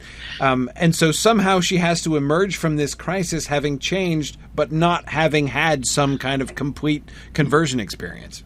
yeah, and and it's also true that we're probably going to have to have her kind of backslide at Right. least once or twice over the Yeah, you yeah, know yeah. thousands of years. There's gonna be things that like she's gonna wind up doing things that has the audience going, "Are we sure this is one of the good guys?" Right, Because that right. was kind, and um, I think that we've kind of walked that line a little bit with Melian this Mhm. season, and and I think that. Um, we've kind of been getting some reactions to that. That maybe the way that we've been depicting her is a little darker than people are kind of expecting. Um, I But- think what we've been going for with Melian is perilous. Mm-hmm. Right. That's the exact the exact word. Like I want people to be thinking about why why the men of Rohan and why Boromir are so nervous about Galadriel. Right. There's like there's something dangerous about this person. Yeah, you know? and and well, and you know, Nick, as you were saying with like the encounter with Fairy, right? I mean, there needs to be like that needs to be sort of proportional, right? That she feels as mysterious and and and dangerous in a sense, perilous, right, uh, to the elves as the elves do to the humans. Um, that seems to me appropriate. Uh, she shouldn't be like one of the girls, you know, uh, Melian. Um, uh, and and by the way, P.S. I really like how the relationship between Luthien and Galadriel, like Luthien is one of the girls, right? So like they, they, you know, she was able to like the two of them are able to bond on a level that Galadriel doesn't bond with Melian on. Um, you don't like get to be friends. You know, you don't get to be you know pals uh, with like you know Melian doesn't have BFFs, right? Um, Right. Uh, she condescended to have a husband, but she does not have a BFF uh, among the elves. Like she's just she's a different order of being. Um, but um, anyway, so all that that all that stuff was really interesting, and I agree with you about relapses. I think that showing her to be on, you know, we can show her by the end of the season to be on a different trajectory than she was at the beginning of the season. Um, but that Right. doesn't mean that the issue's over for the rest of her life. And there will be other moments and temptations when we will see her changing in different directions. Yeah. Galadriel is going to be a good guy, but she's going to be ambitious. And Yes. that that ambition is not going to go away. So that's what Norn sees in her is the ambition. Yeah, yeah. Sorry, Rhiannon, you were going to say? I- Yeah, so the change that I was trying to show with her encounter with Melian that happens at the end of episode two was she goes from wanting to rule a realm of her own right then to wanting to learn how to become a better queen. Right. right. Hmm. So that's some of the stuff she does in episode three. Is Melian comes to her and like offers to teach her how to make this new recipe of lembas. So Galadriel is like, "Yes, I want to learn how to do that because that's how you become an elf queen." Right, right, exactly. I want That's I- that's on that. It's got to be on your resume. Yeah, I mean, absolutely. Like to to make to make you know, she wants to be able to make the next level Lembas, so that you know, absolutely, because then she's not just going to be one of the elf queens, right? She's going to be. Yeah, no, it, it, it all it all makes sense, and you can see the the pragmatic element of her interest there again, without her just seeming like a villain or um, or seeming her seeming too. But by the way, I did not think Melian was too dark. I got mysterious. I got um, again. I, I certainly got the sense that you know you're not just gonna um, you know she's not like your hostess at tea. Like that is not what living in Doriath is like. Even if you're Galadriel. Um, but uh, but I didn't think she was. I mean, I I wasn't questioning Well- her goodness. Well, we, we went a little darker quite recently, so you'll you'll see what I'm talking about. Okay, well, so we'll get a chance for further darkness. And by the way, a side note here, thinking about Melian and her words to Galadriel and those conversations from the text, um, I just love how that you know. So Rhiannon, one of my very favorite things about having scripts is placing the lines of the Silmarillion and the kinds of contexts that we do. I mean, whenever I'm going through the script and the passages of the text emerge, right? Um, It's this it's, it's an awesome experience. You know, this this sort of like all of a sudden whoop like there I, there I am like in the you know these words which are so intimately familiar uh and then but like the before and the after and sometimes Yeah. Things interjected in between. Uh, it is such a, a kind of a magical effect as you're reading through. I, I just love that. Yeah. Context. Yeah. Yeah, yeah. I mean, it's it really em- to me it really emphasizes. Um, I am just forced to remember every time that pops up of how isolated of context. You know how how how bare in a lot of ways the plot summary of the Silmarillion is. I mean, that's that's that's the mode it's meant to be. I mean, it's it's, it's Yeah, you know, I don't. Yeah, Because the character doesn't just walk up to another character and say the line that's in the Silmarillion. That's not how that went down. There was Right. a conversation surrounding that. Right, the entire genre that the Silmarillion is in, like that whole style of writing, is it's it's it's the word that Christopher Tolkien uses to describe it, which is of course perfectly accurate, is epitomizing, which means the narrative that's there, like when Angrod delivers his line, or when you know when Caranthir does his "nay further" you know speech, and when you know when Galadriel uh, uh, uh, and Melian have their conversation even those moments which are down close to the action are still epitomes, right? Like that exchange between Melian and Galadriel is not meant to be like, and that's the only conversation they ever had about this. It's it's an epitome. It's an encapsulation of the interactions between Melian and Gu- and Galadriel that happened over years. You know. Um, so yeah, uh, but again, we're you know the way that we've managed we I say as if I did the work the way that you guys have managed to preserve those things uh, and have them come in and, and have them fit in uh, neatly into the tapestry I think is really is really cool. I, I just love those things. Um, anyway, so sorry, I'm kind of digressing now from where we were talking about with Galadriel. Um, episode two. Celeborn is still in. He goes back to the north, right? So he's still back in the north, and he's not. But he did no. It's because it's in episode three. He returns with the message of Thingol, right? Right. Yeah. At the at the end of this episode is when he departs. Is when he leaves, right? Okay. Yes. Okay. Yes. Okay. Good. Yeah. And uh, one one um, side note of uh, or one side effect that is, I should say, of uh, how drawn in I was by these scripts is that I like, uh, you know, I read them all one after the other. So I sometimes and I get fuzzy as to which happened in which episode because I I, I read them all four at once. Um, uh, okay, so that happens at the he weaves at the end of so. What else hap- in the Doriath action? Um, I'm forgetting. Does Galadriel has her crisis by the end of this episode? Um, she it's not really resolved. No, but she Okay, so- collapses. Like she does her. Yes. Yeah. Okay. Yes. Yeah. So she she has and she has her encounter with Fairy and it leaves her kind of and also uh, another thing that I thought we needed to be very very careful was to make sure that it didn't look like Melian was seeing everything that Galadriel was seeing Yes.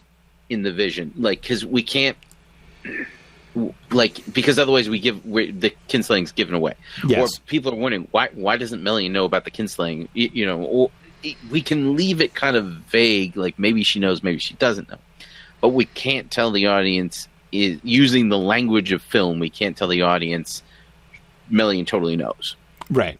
Right. Right.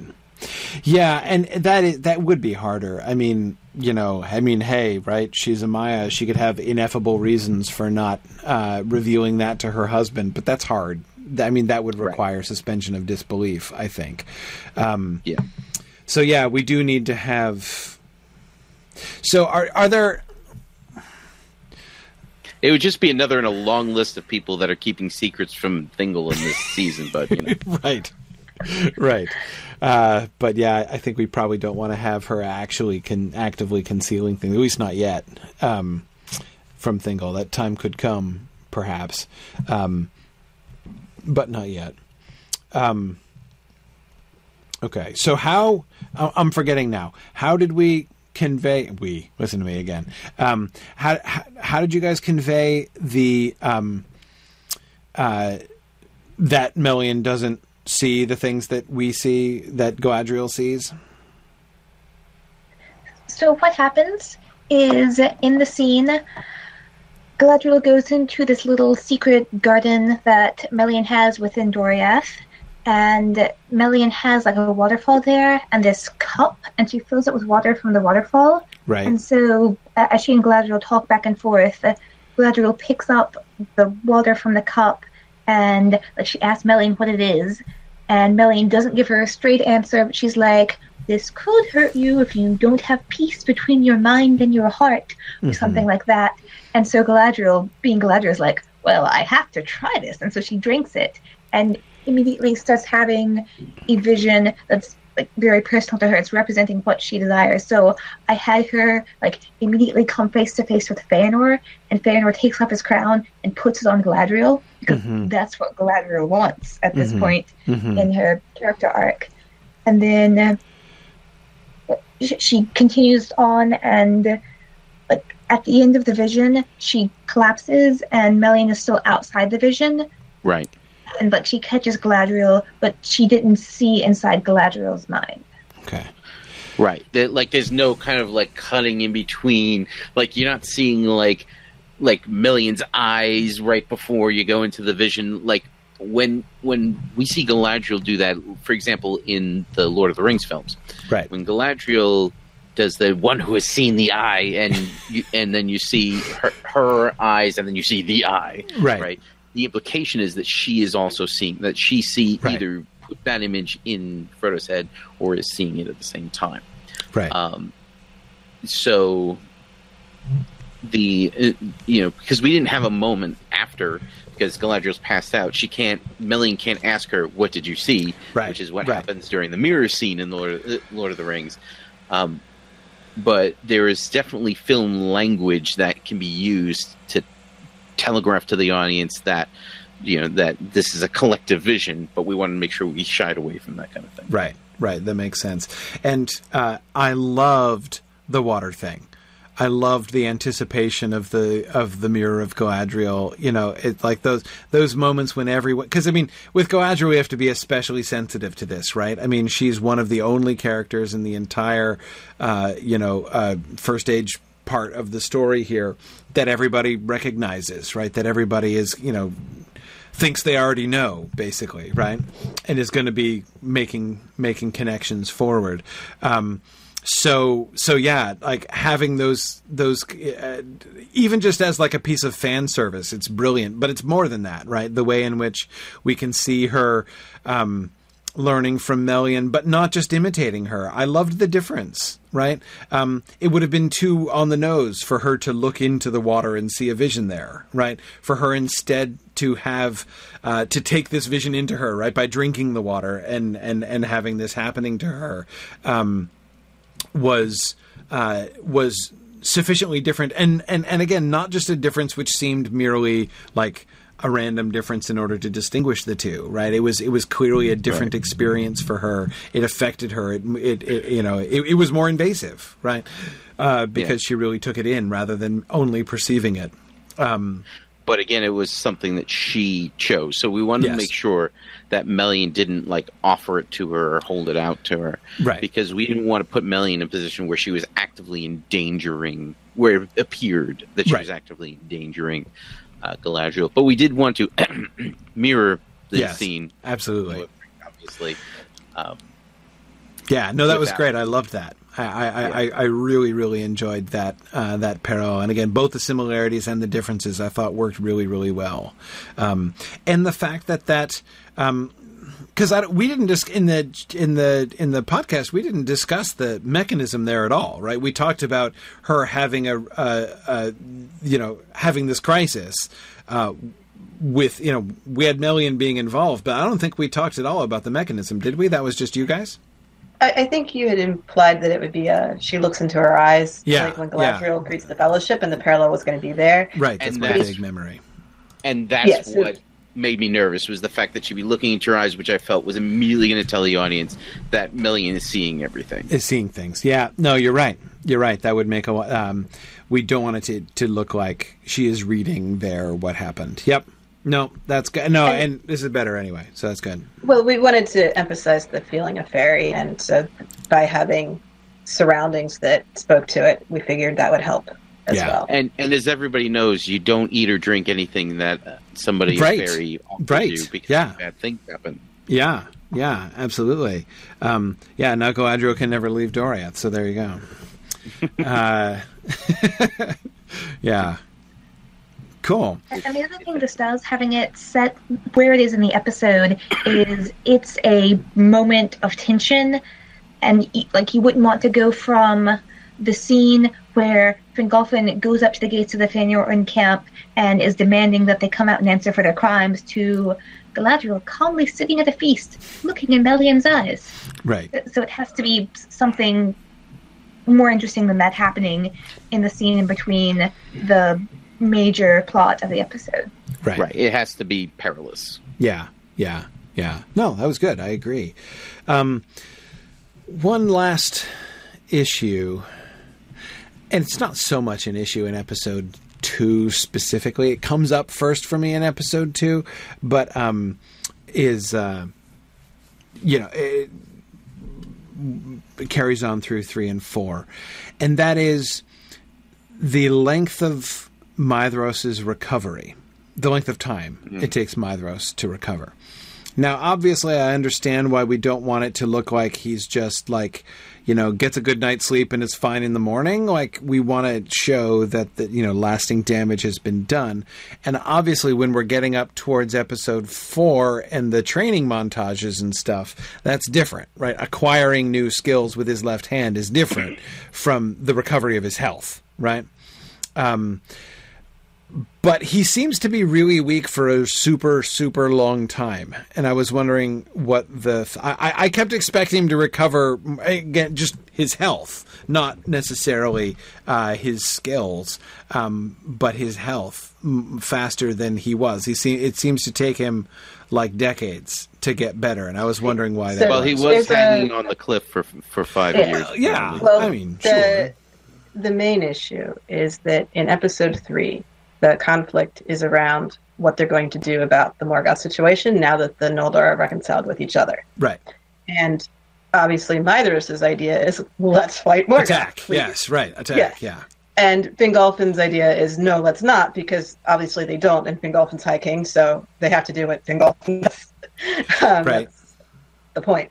So we needed Maedhros to want something that he was incapable of doing himself because if he was completely battle ready in episode three, then it would be more likely that Fingolfin's reaction would be like, "Knock yourself out, dude. Have fun." right, exactly. Um, whereas what he's saying is, we should all go fight Morgoth, and by all of us, I mean all of you.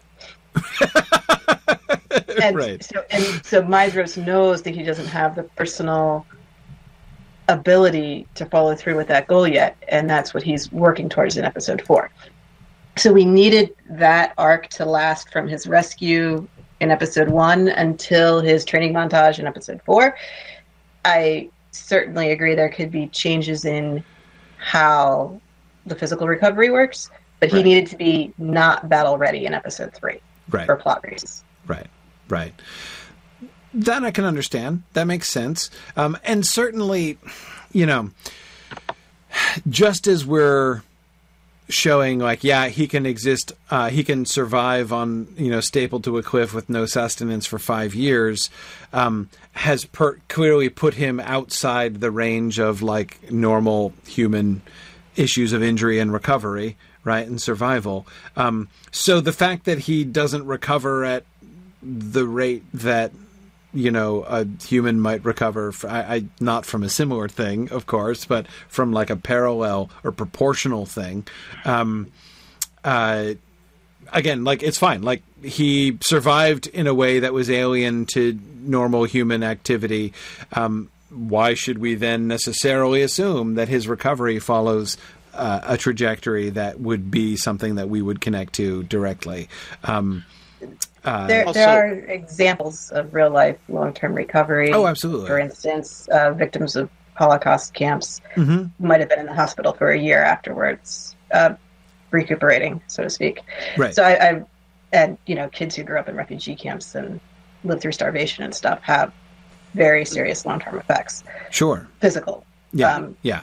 So Not to mention, Celebrian went through a similar experience and wind up having to go to the Undying Lands immediately after. Mhm. So, like, elves are extremely resistant to death from that kind of trauma, but that doesn't mean that they're able to come back. Like, they don't necessarily bounce back because, like, we would have been dead day three, right? Right.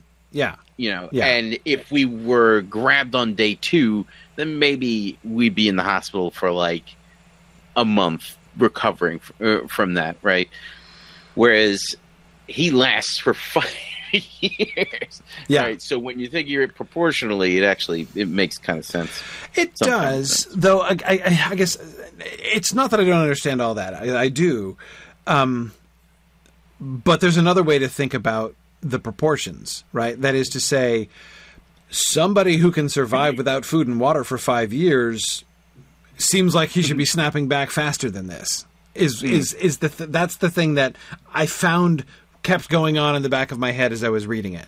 Um, Right. I'm like, look, if if he is like so superhuman as this, then you know, like again, I sure, yeah, it could take, it could, you know, if it were me, you know, and uh, assuming it, you know, even they were feeding me for five years or whatever, um, uh, I might take even longer, sure. But again, I wouldn't have survived five years without food and water. So um, Right. uh, my own experience and projections wouldn't be a guide. Um, one of the things that I'm wondering here is there a way that we could convey more clearly um, Nick, what you were hinting at, right? The, that is, it's not just about the body; it's about the spirit as well for elves. You know, uh, and if uh, you know, if an like, th- this is connected, of course, to the way in which elves can die of grief, right? right The way in which Feanor's spirit burned itself out and and cremated his body on the spot, right? Why, why, why? You know, why are those things? You know, what what do we see in those things? So, what I'm wondering is with I guess. Uh, Well, you could say that elves' bodies are sustained by their spirit mm-hmm. in a way that ours are not. And so when when Maedhros is up there, right? Like his body is surviving, but his body is essentially eating away his spirit to keep him to keep the body alive.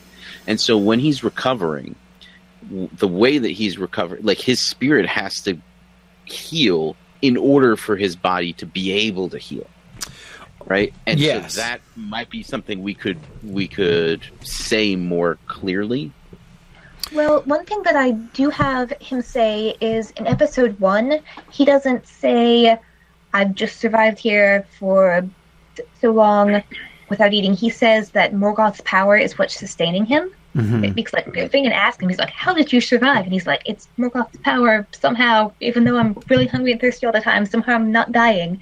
So I think that if Morgoth was not directly involved in keeping Maedhros alive in order to torture him, he would have just died. Mm. So I think if we want to extrapolate from that, we could say that somehow the way that Morgoth was keeping him alive has made it more difficult for him to get out of this state. Mm. Maybe Something like the orc drafts, maybe. Yeah, or yeah, exactly. And that could be Or the, the ring wraith's rings mhm, is probably Mhm. a closer analogy.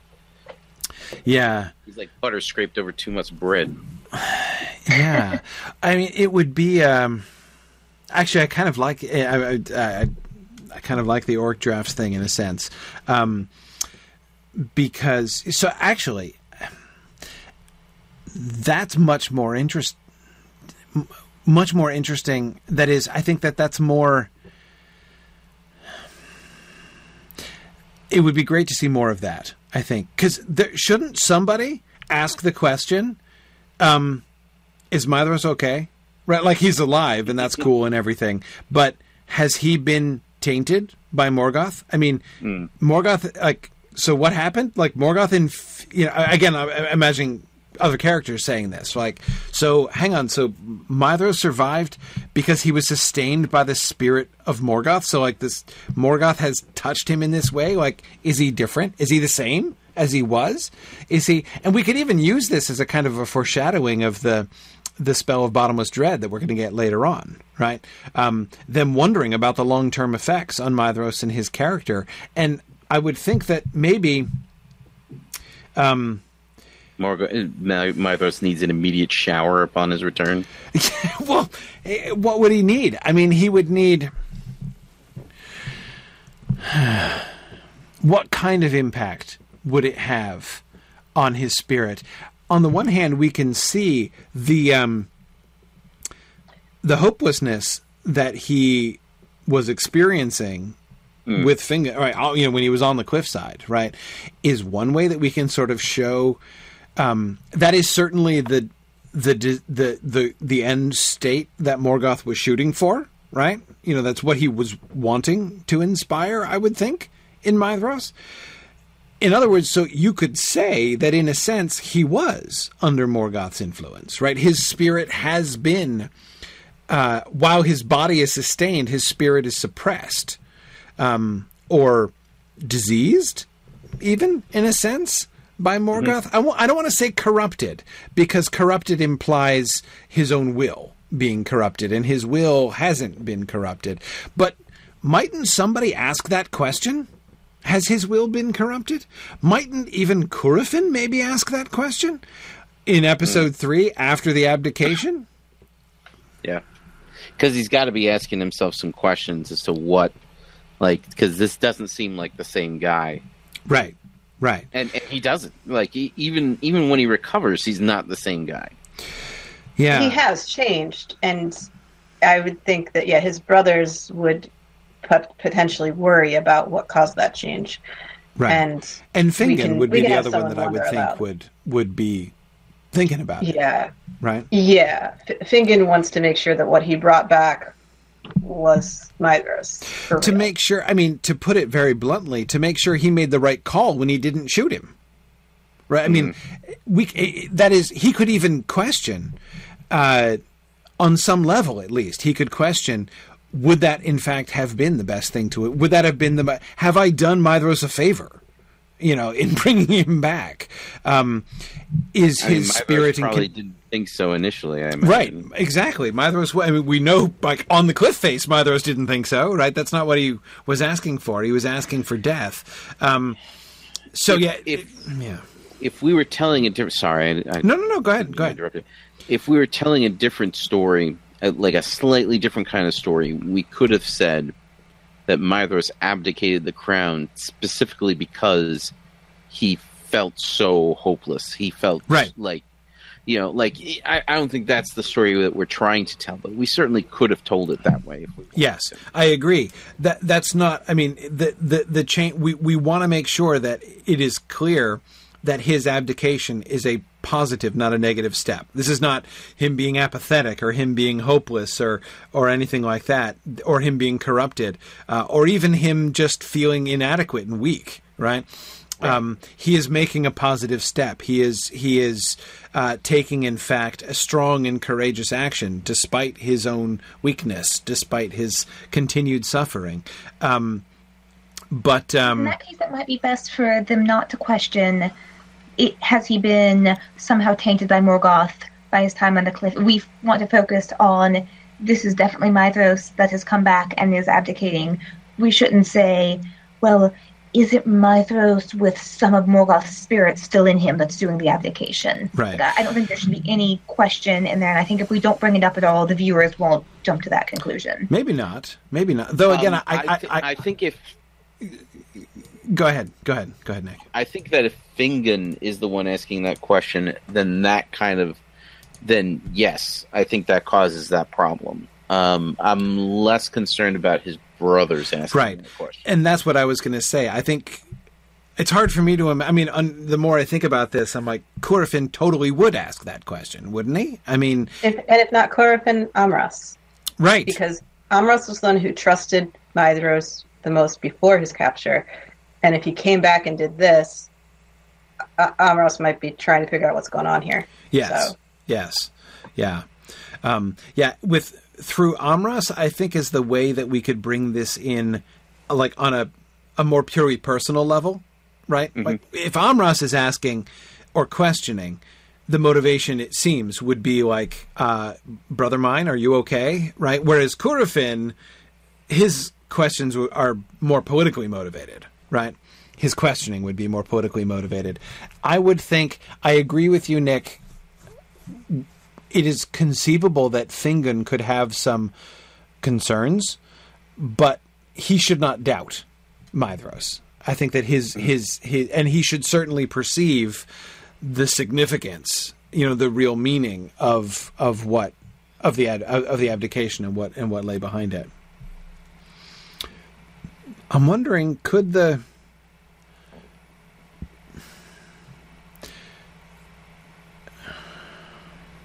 If we are going to add someone questioning this about Maedhros, we should probably try to somehow work it into one of our existing scenes or Mhm. replace an existing scene with it rather than adding a scene. yeah, I agree. Well, yeah, The We- best yes. place I've thought for it to go would be the scene with Maglor when Maedhros is laying in bed and like he gets Maglor to come in and Maglor is like singing a song for him. yes, yes, if Maglor could be the one who is concerned about Maedhros' health and makes some kind of because maybe Maglor like perceives somehow that there might be some taint of Morgoth on him, and he's like, "Good for you, Maedhros. You are healing from that taint of Morgoth."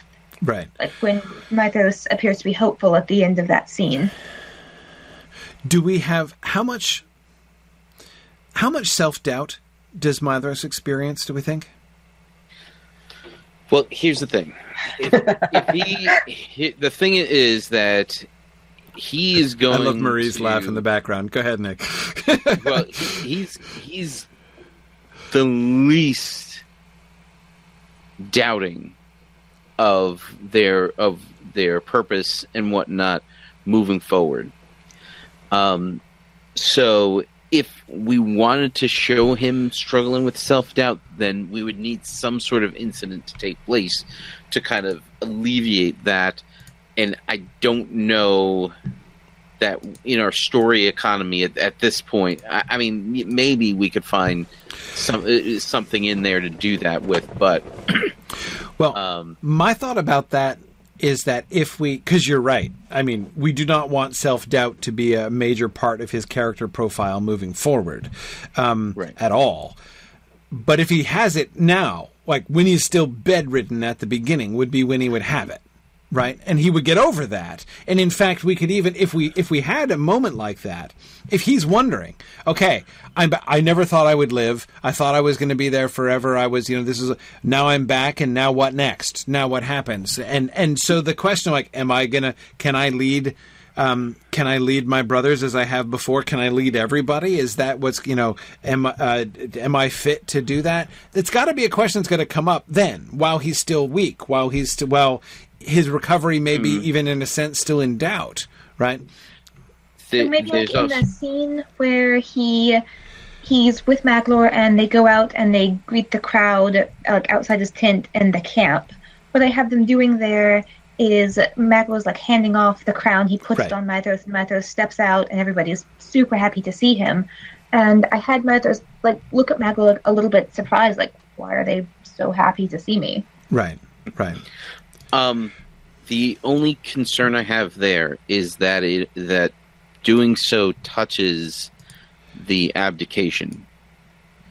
Like you'd have to be very careful. Like if you Yes. wanted to avoid the- Yes. any perception that he's abdicating because he's not sure that he's the right guy out of se- out of self doubt. No, exactly. There would have to be then a following scene which shows his resolve, right? That that to but I, to me, especially given the fact that Maedhros' weakness is still remains such a factor, not only through episode two but through episode three as well.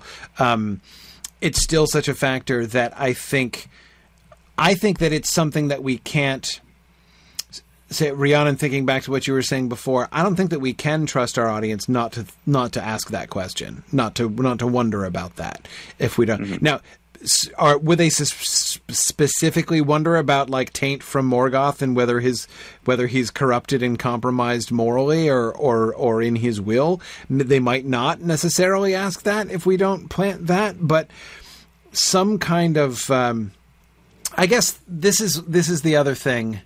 This is why you have focus groups so you can figure out whether Right. or not that's going to happen before exactly. you send exactly. Um, here's here's the other thing. So, um, Nick, you brought up Celebrian, and uh, in my mind, uh, I do think that uh, uh, Celebrian is a really interesting um, uh, pairing with Maedhros, right? I mean, uh, in that both of them experience a very significant trauma, right? Both of them are changed by that trauma, but they respond to that trauma very differently, right? Um, and that difference is something that I think we could emphasize even more with Maedhros. The way that Maedhros, because uh, and and Nick, I was thinking of this even when we were talking about what happens with his spirit as Morgoth is sustaining his body and as he is sustaining himself through. Um, through the experience that his you know his spirit is you know you described his spirit being um, uh, spent right uh, during that time or the you know the the the fire is burning in him so like hotter and hotter and hotter uh, so that Yeah. he makes it through This- And the thing with Maedhros is he's just such a mission focused guy. Yeah. He is so certain that he came down off that mountain to fight Morgoth. yes Right. And yes he never doubts that. exactly He knows that he wasn't supposed to survive, but his conclusion is, and therefore, yeah since I did, it is my fate to right carry Right. on this war. So he's he's not maybe I don't know whether or not he would have personal doubts, but he never has any doubt that there was a reason he lived and he's going to do something with it. yeah yeah And Right. what he's going to do with it is very oath related. Right. No, I agree. So I mean, so yeah, exactly. My thought there is that the moment of doubt is it's it's just about his own weakness. Right. It's it's not about doubt of like what should I do. Exactly as you say. It's I think that maybe when he's lying there in bed, he does have a doubt of like can I do th- am I good for anything anymore? Am I am I going to be able to like I see you know like I- know what I want to do, right? But but can I do it and how can we do it? You know, how how can I do it? How can we do it? I mean, there's a way in which he could even see, and this doesn't come out explicitly, but he could even see his own physical weakness, his own physical and spiritual weakness in his time of recovery could even be kind of mapped onto uh, symbolically mapped onto the division of the Noldor, like the the weakness of the Noldor. They are in no fit state either. Neither one of them, neither the Noldor as a as a group or he himself, are in any fit state to go attack Morgoth right now. Right, but so he so he he he would perceive that right, but rather than he he does not despair right? Instead his the fire of his spirit burns even hotter within him and he drives himself uh, to recover uh, both physically and spiritually and to take the action that he sees to be necessary in order to bring the Noldor together uh, and forge them into a weapon to use against Morgoth right? And that's the abdication. I, I would say that that's definitely a thing that could be done. Um, it would require giving Maedhros a lot more screen time than we gave him in that episode, as far as I as far as I'm aware.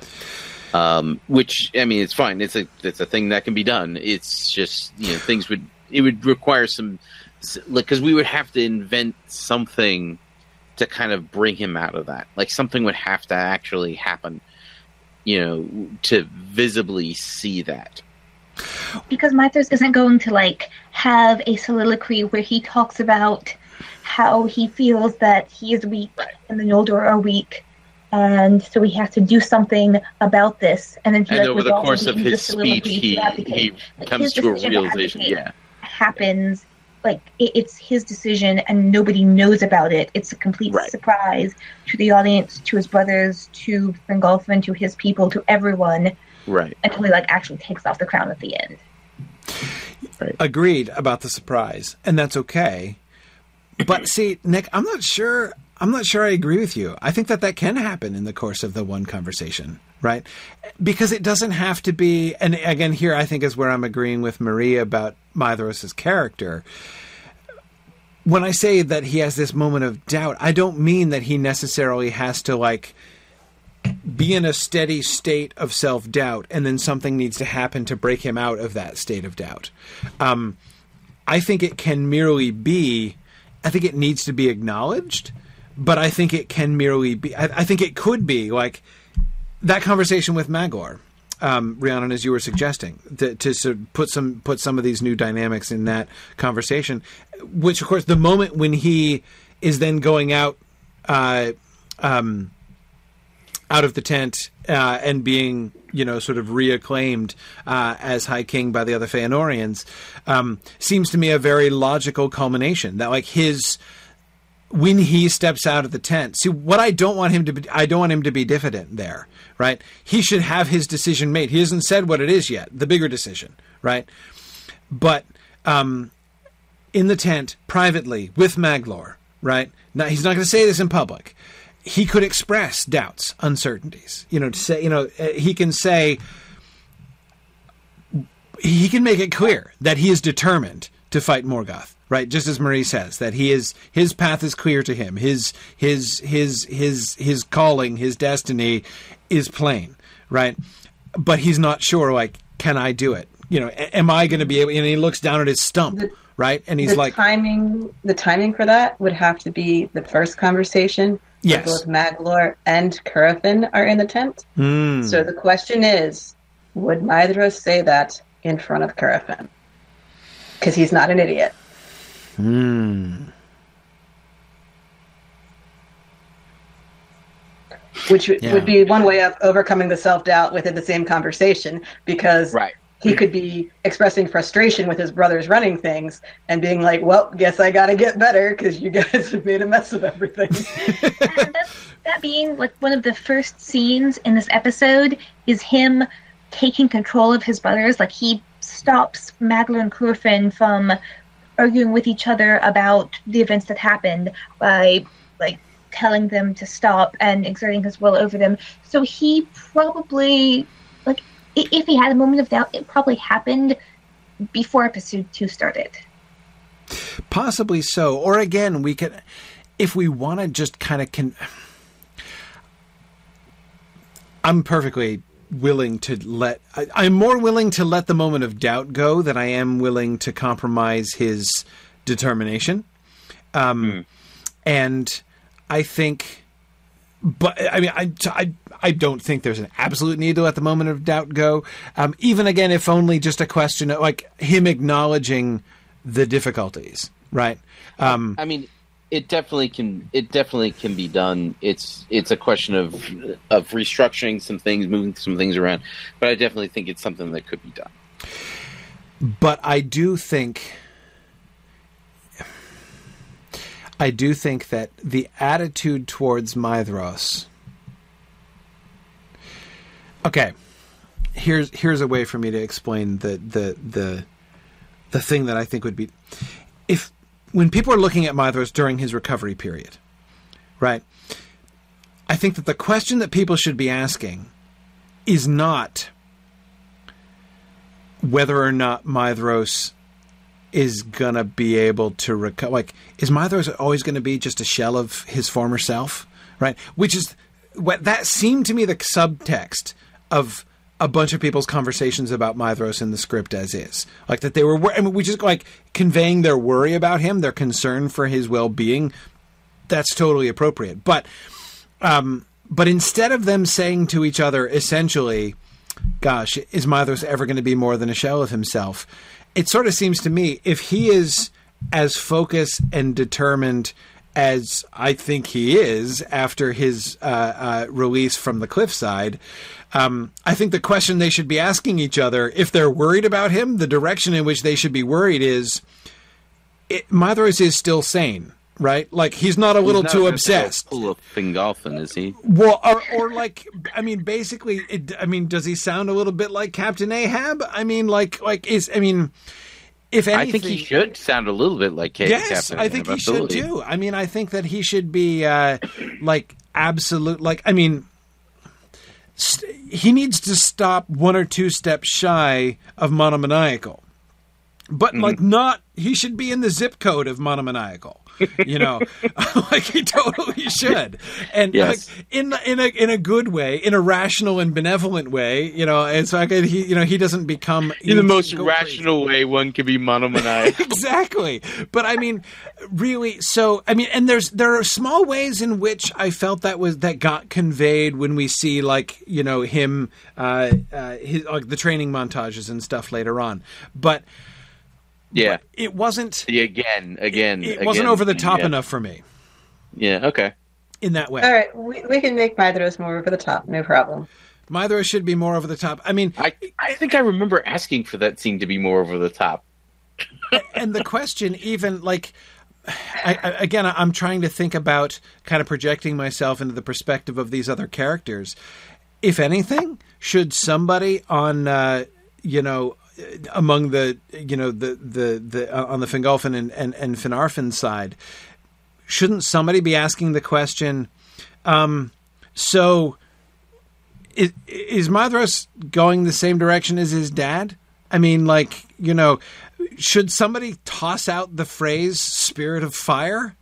Uh, Well, Fingolfin does that at the end of their duel, I think, in episode 4 hmm But but he he, he is very much impressed by Maedhros's ability to fight, and Mhm. so at the end of the duel, I have him like saying that the fire of your life burns hot within you, and then Maedhros is like concerned for a moment because he's like thinking about dad and what happened Right. when the fire of his dad's life burned hot within him, and that didn't end up too well for Feanor. But Right. then Fingolfin says it's a different fire from your father's. right, right, So he recognizes that Maedhros is fiery and determined and focused like Yeah. Feanor, but he isn't Feanor.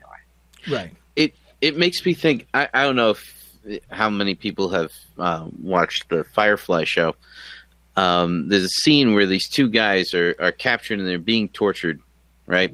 And one of them is like an experienced veteran soldier. He's the captain, and he's Yes. like the the the the epitomal tough guy, right? Yes, yes, and the other guy is the pilot who's kind of a wimp and he's getting he's kind of yes. getting by on jokes and whatnot hmm but really the captain is kind of like bring, like dragging him back to sanity every once Yes, in a while by yes. making him mad right right. and when the the pilot winds up getting released right? And the captain's still there being tortured, and the pilot goes back to the ship and he he says to to another character, "Uh, "He's crazy."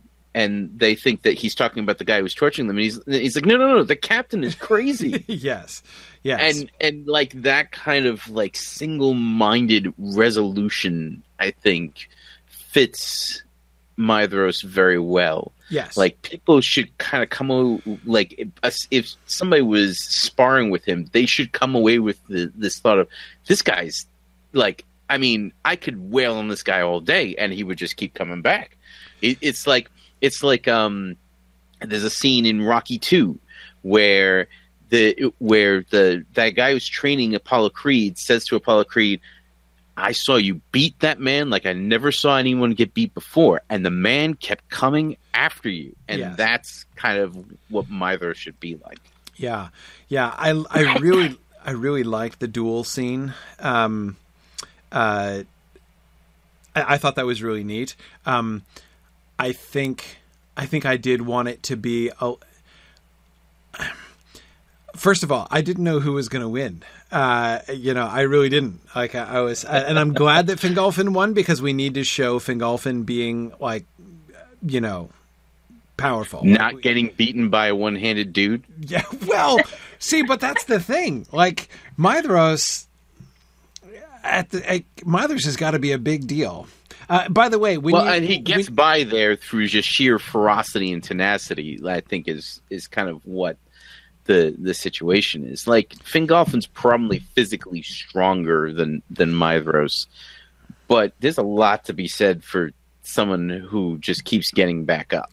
and who has no regard for their own pain and suffering. Yes, yes, um, Yep. absolutely, absolutely, yeah. Um, uh, and that's yeah that that scene is going to be would be you know I get really interesting for uh, uh, for actors and stunt people to perform um, because it really does have to convey um, the I, but again I kind of wonder if there's a moment when Maedhros almost loses control right? I mean when when he's just because it's I mean When he almost goes Luke Skywalker on him. Well, yeah. I mean, I, I- think that Maedhros is uh, not absolutely berserker, but like pretty close to berserker. Uh, you know, in combat. Um, and if he just kind of flips it at one point, and uh, um, There should definitely be at least a moment during that fight scene where the audience is concerned for Fingolfin's personal safety. yes, That should definitely happen. yes, Like he comes out on top because he's more skilled and stronger. Yes, right, right. Um, but you know, like there, there should not be a. It should not be a foregone conclusion, and and, and maybe at the beginning, people might be thinking, "Oh, there's no way that Maedhros comes out on top of this." But as things progress, people should start being like, "He could win this thing," right, right. you know. Yeah, which and again, I don't think he should look like much of an underdog, really. Um, by the way, when you got when you had him training and we we saw, you know, he was like you know beating five or six people. Um, were you imagining him beating five people sequentially or simultaneously? I was thinking that that was going to like there was going. I was thinking of it like a montage where it was kind of like getting progressive, like the difficulty level was going was Yeah. going up over time. Yeah, because he- I, by the way, to the totally see Maedhros defeating. Oh, yeah. five of his people at once, like one on five. Oh, yeah. yeah, Yeah, yeah. Yeah. that's Um, fine. Maedhros needs to be an absolute maniac on the battlefield. Like it, um, he doesn't necessarily have to be the most skilled person, but he is the one that you would want to face least on the battlefield. He needs to be an Orcs absolute- fled before his face because he was as one who had returned from the dead. exactly, and that is the face that we need to see uh, during at come out during the during the fight, right? The Revenant. Yeah, yeah, yeah. This uh, uh, again, like he is, he is um, in the zip code of of of like serious, uh, uh, serious uh, disorder, right? Um, Uh, still, still. So what you're saying is that the Maedhros of episode two is a little bit too tame calm for you, even though he's bedridden. We should see a little bit more sparks of this kind of stuff going on. Yes, yes. He Okay. can't physically do this, any of this stuff yet. But again, I think if we show, um, show his resolve, we we need to show the fire of his spirit, even when his body is not yet recovered. Uh, and more of I that. think a, lot of that is going to be acting as well. yeah, Um, uh, yeah. No it- question. it's it's it's tough when you're putting a lot of this stuff down. It's tough to explain a lot of this stuff in in, in enough detail where like it's absolutely clear to anybody reading it what the situation is Mhm. right and what people are, are thinking beneath the surface because the you know a a um and, and this isn't even a shoot a shooting script Right. right. Yep. Yep. No, clearly, clearly. Okay, good. Well, so that's uh, I, we should I we should stop because it's getting super late. Uh, and what yeah, exactly. Uh, so my apologies for that. Got carried away. Got, got lost in the scripts as I was when I was almost one o'clock It Th- is, this yeah. happens to us all the time Exactly. It's almost Like- one o'clock, uh, and uh, I wanna, I wanna, I wanna. We should, we should, we should stop. But we'll, we'll, we'll we'll pick up here. Uh, Let's pick. Uh, we, we've talked about some things from three and four, so we, don't have to go through all of them. But let's resume with three and four. Some of the things that we didn't talk about with three and four, and then we'll move on at least. So let's plan to do basically like three through six, and we'll see where we go um, Mm-hmm. uh, for next time. Um, Sounds good. And next time, of course, is uh, uh, yes, the seventeenth. Yes, October seventeenth. Um, uh, so we are, in fact, going two weeks from today. So that's good. We're back on our two week schedule. Um, so very good. All right, excellent. So more script discussion on October 17th. Thank you guys for uh, joining us, everyone who's listening live, uh, those who are listening after the fact, and of course to our guests uh, who have done all of this wonderful work. This is uh, fantastic. I just can't uh, cannot express enough how much fun it is uh, to be reading and discussing full Silm Film scripts. Thank you for all the work you guys have been doing, and I'm looking forward to talking about this again in a couple weeks. Well, before we go, I'd just like to say Yeah. one thing is that I would not have been able to write these scripts without all the work that everybody who has ever been involved in Silm Film has Yes. put into this project. Yes. Yes. Absolutely.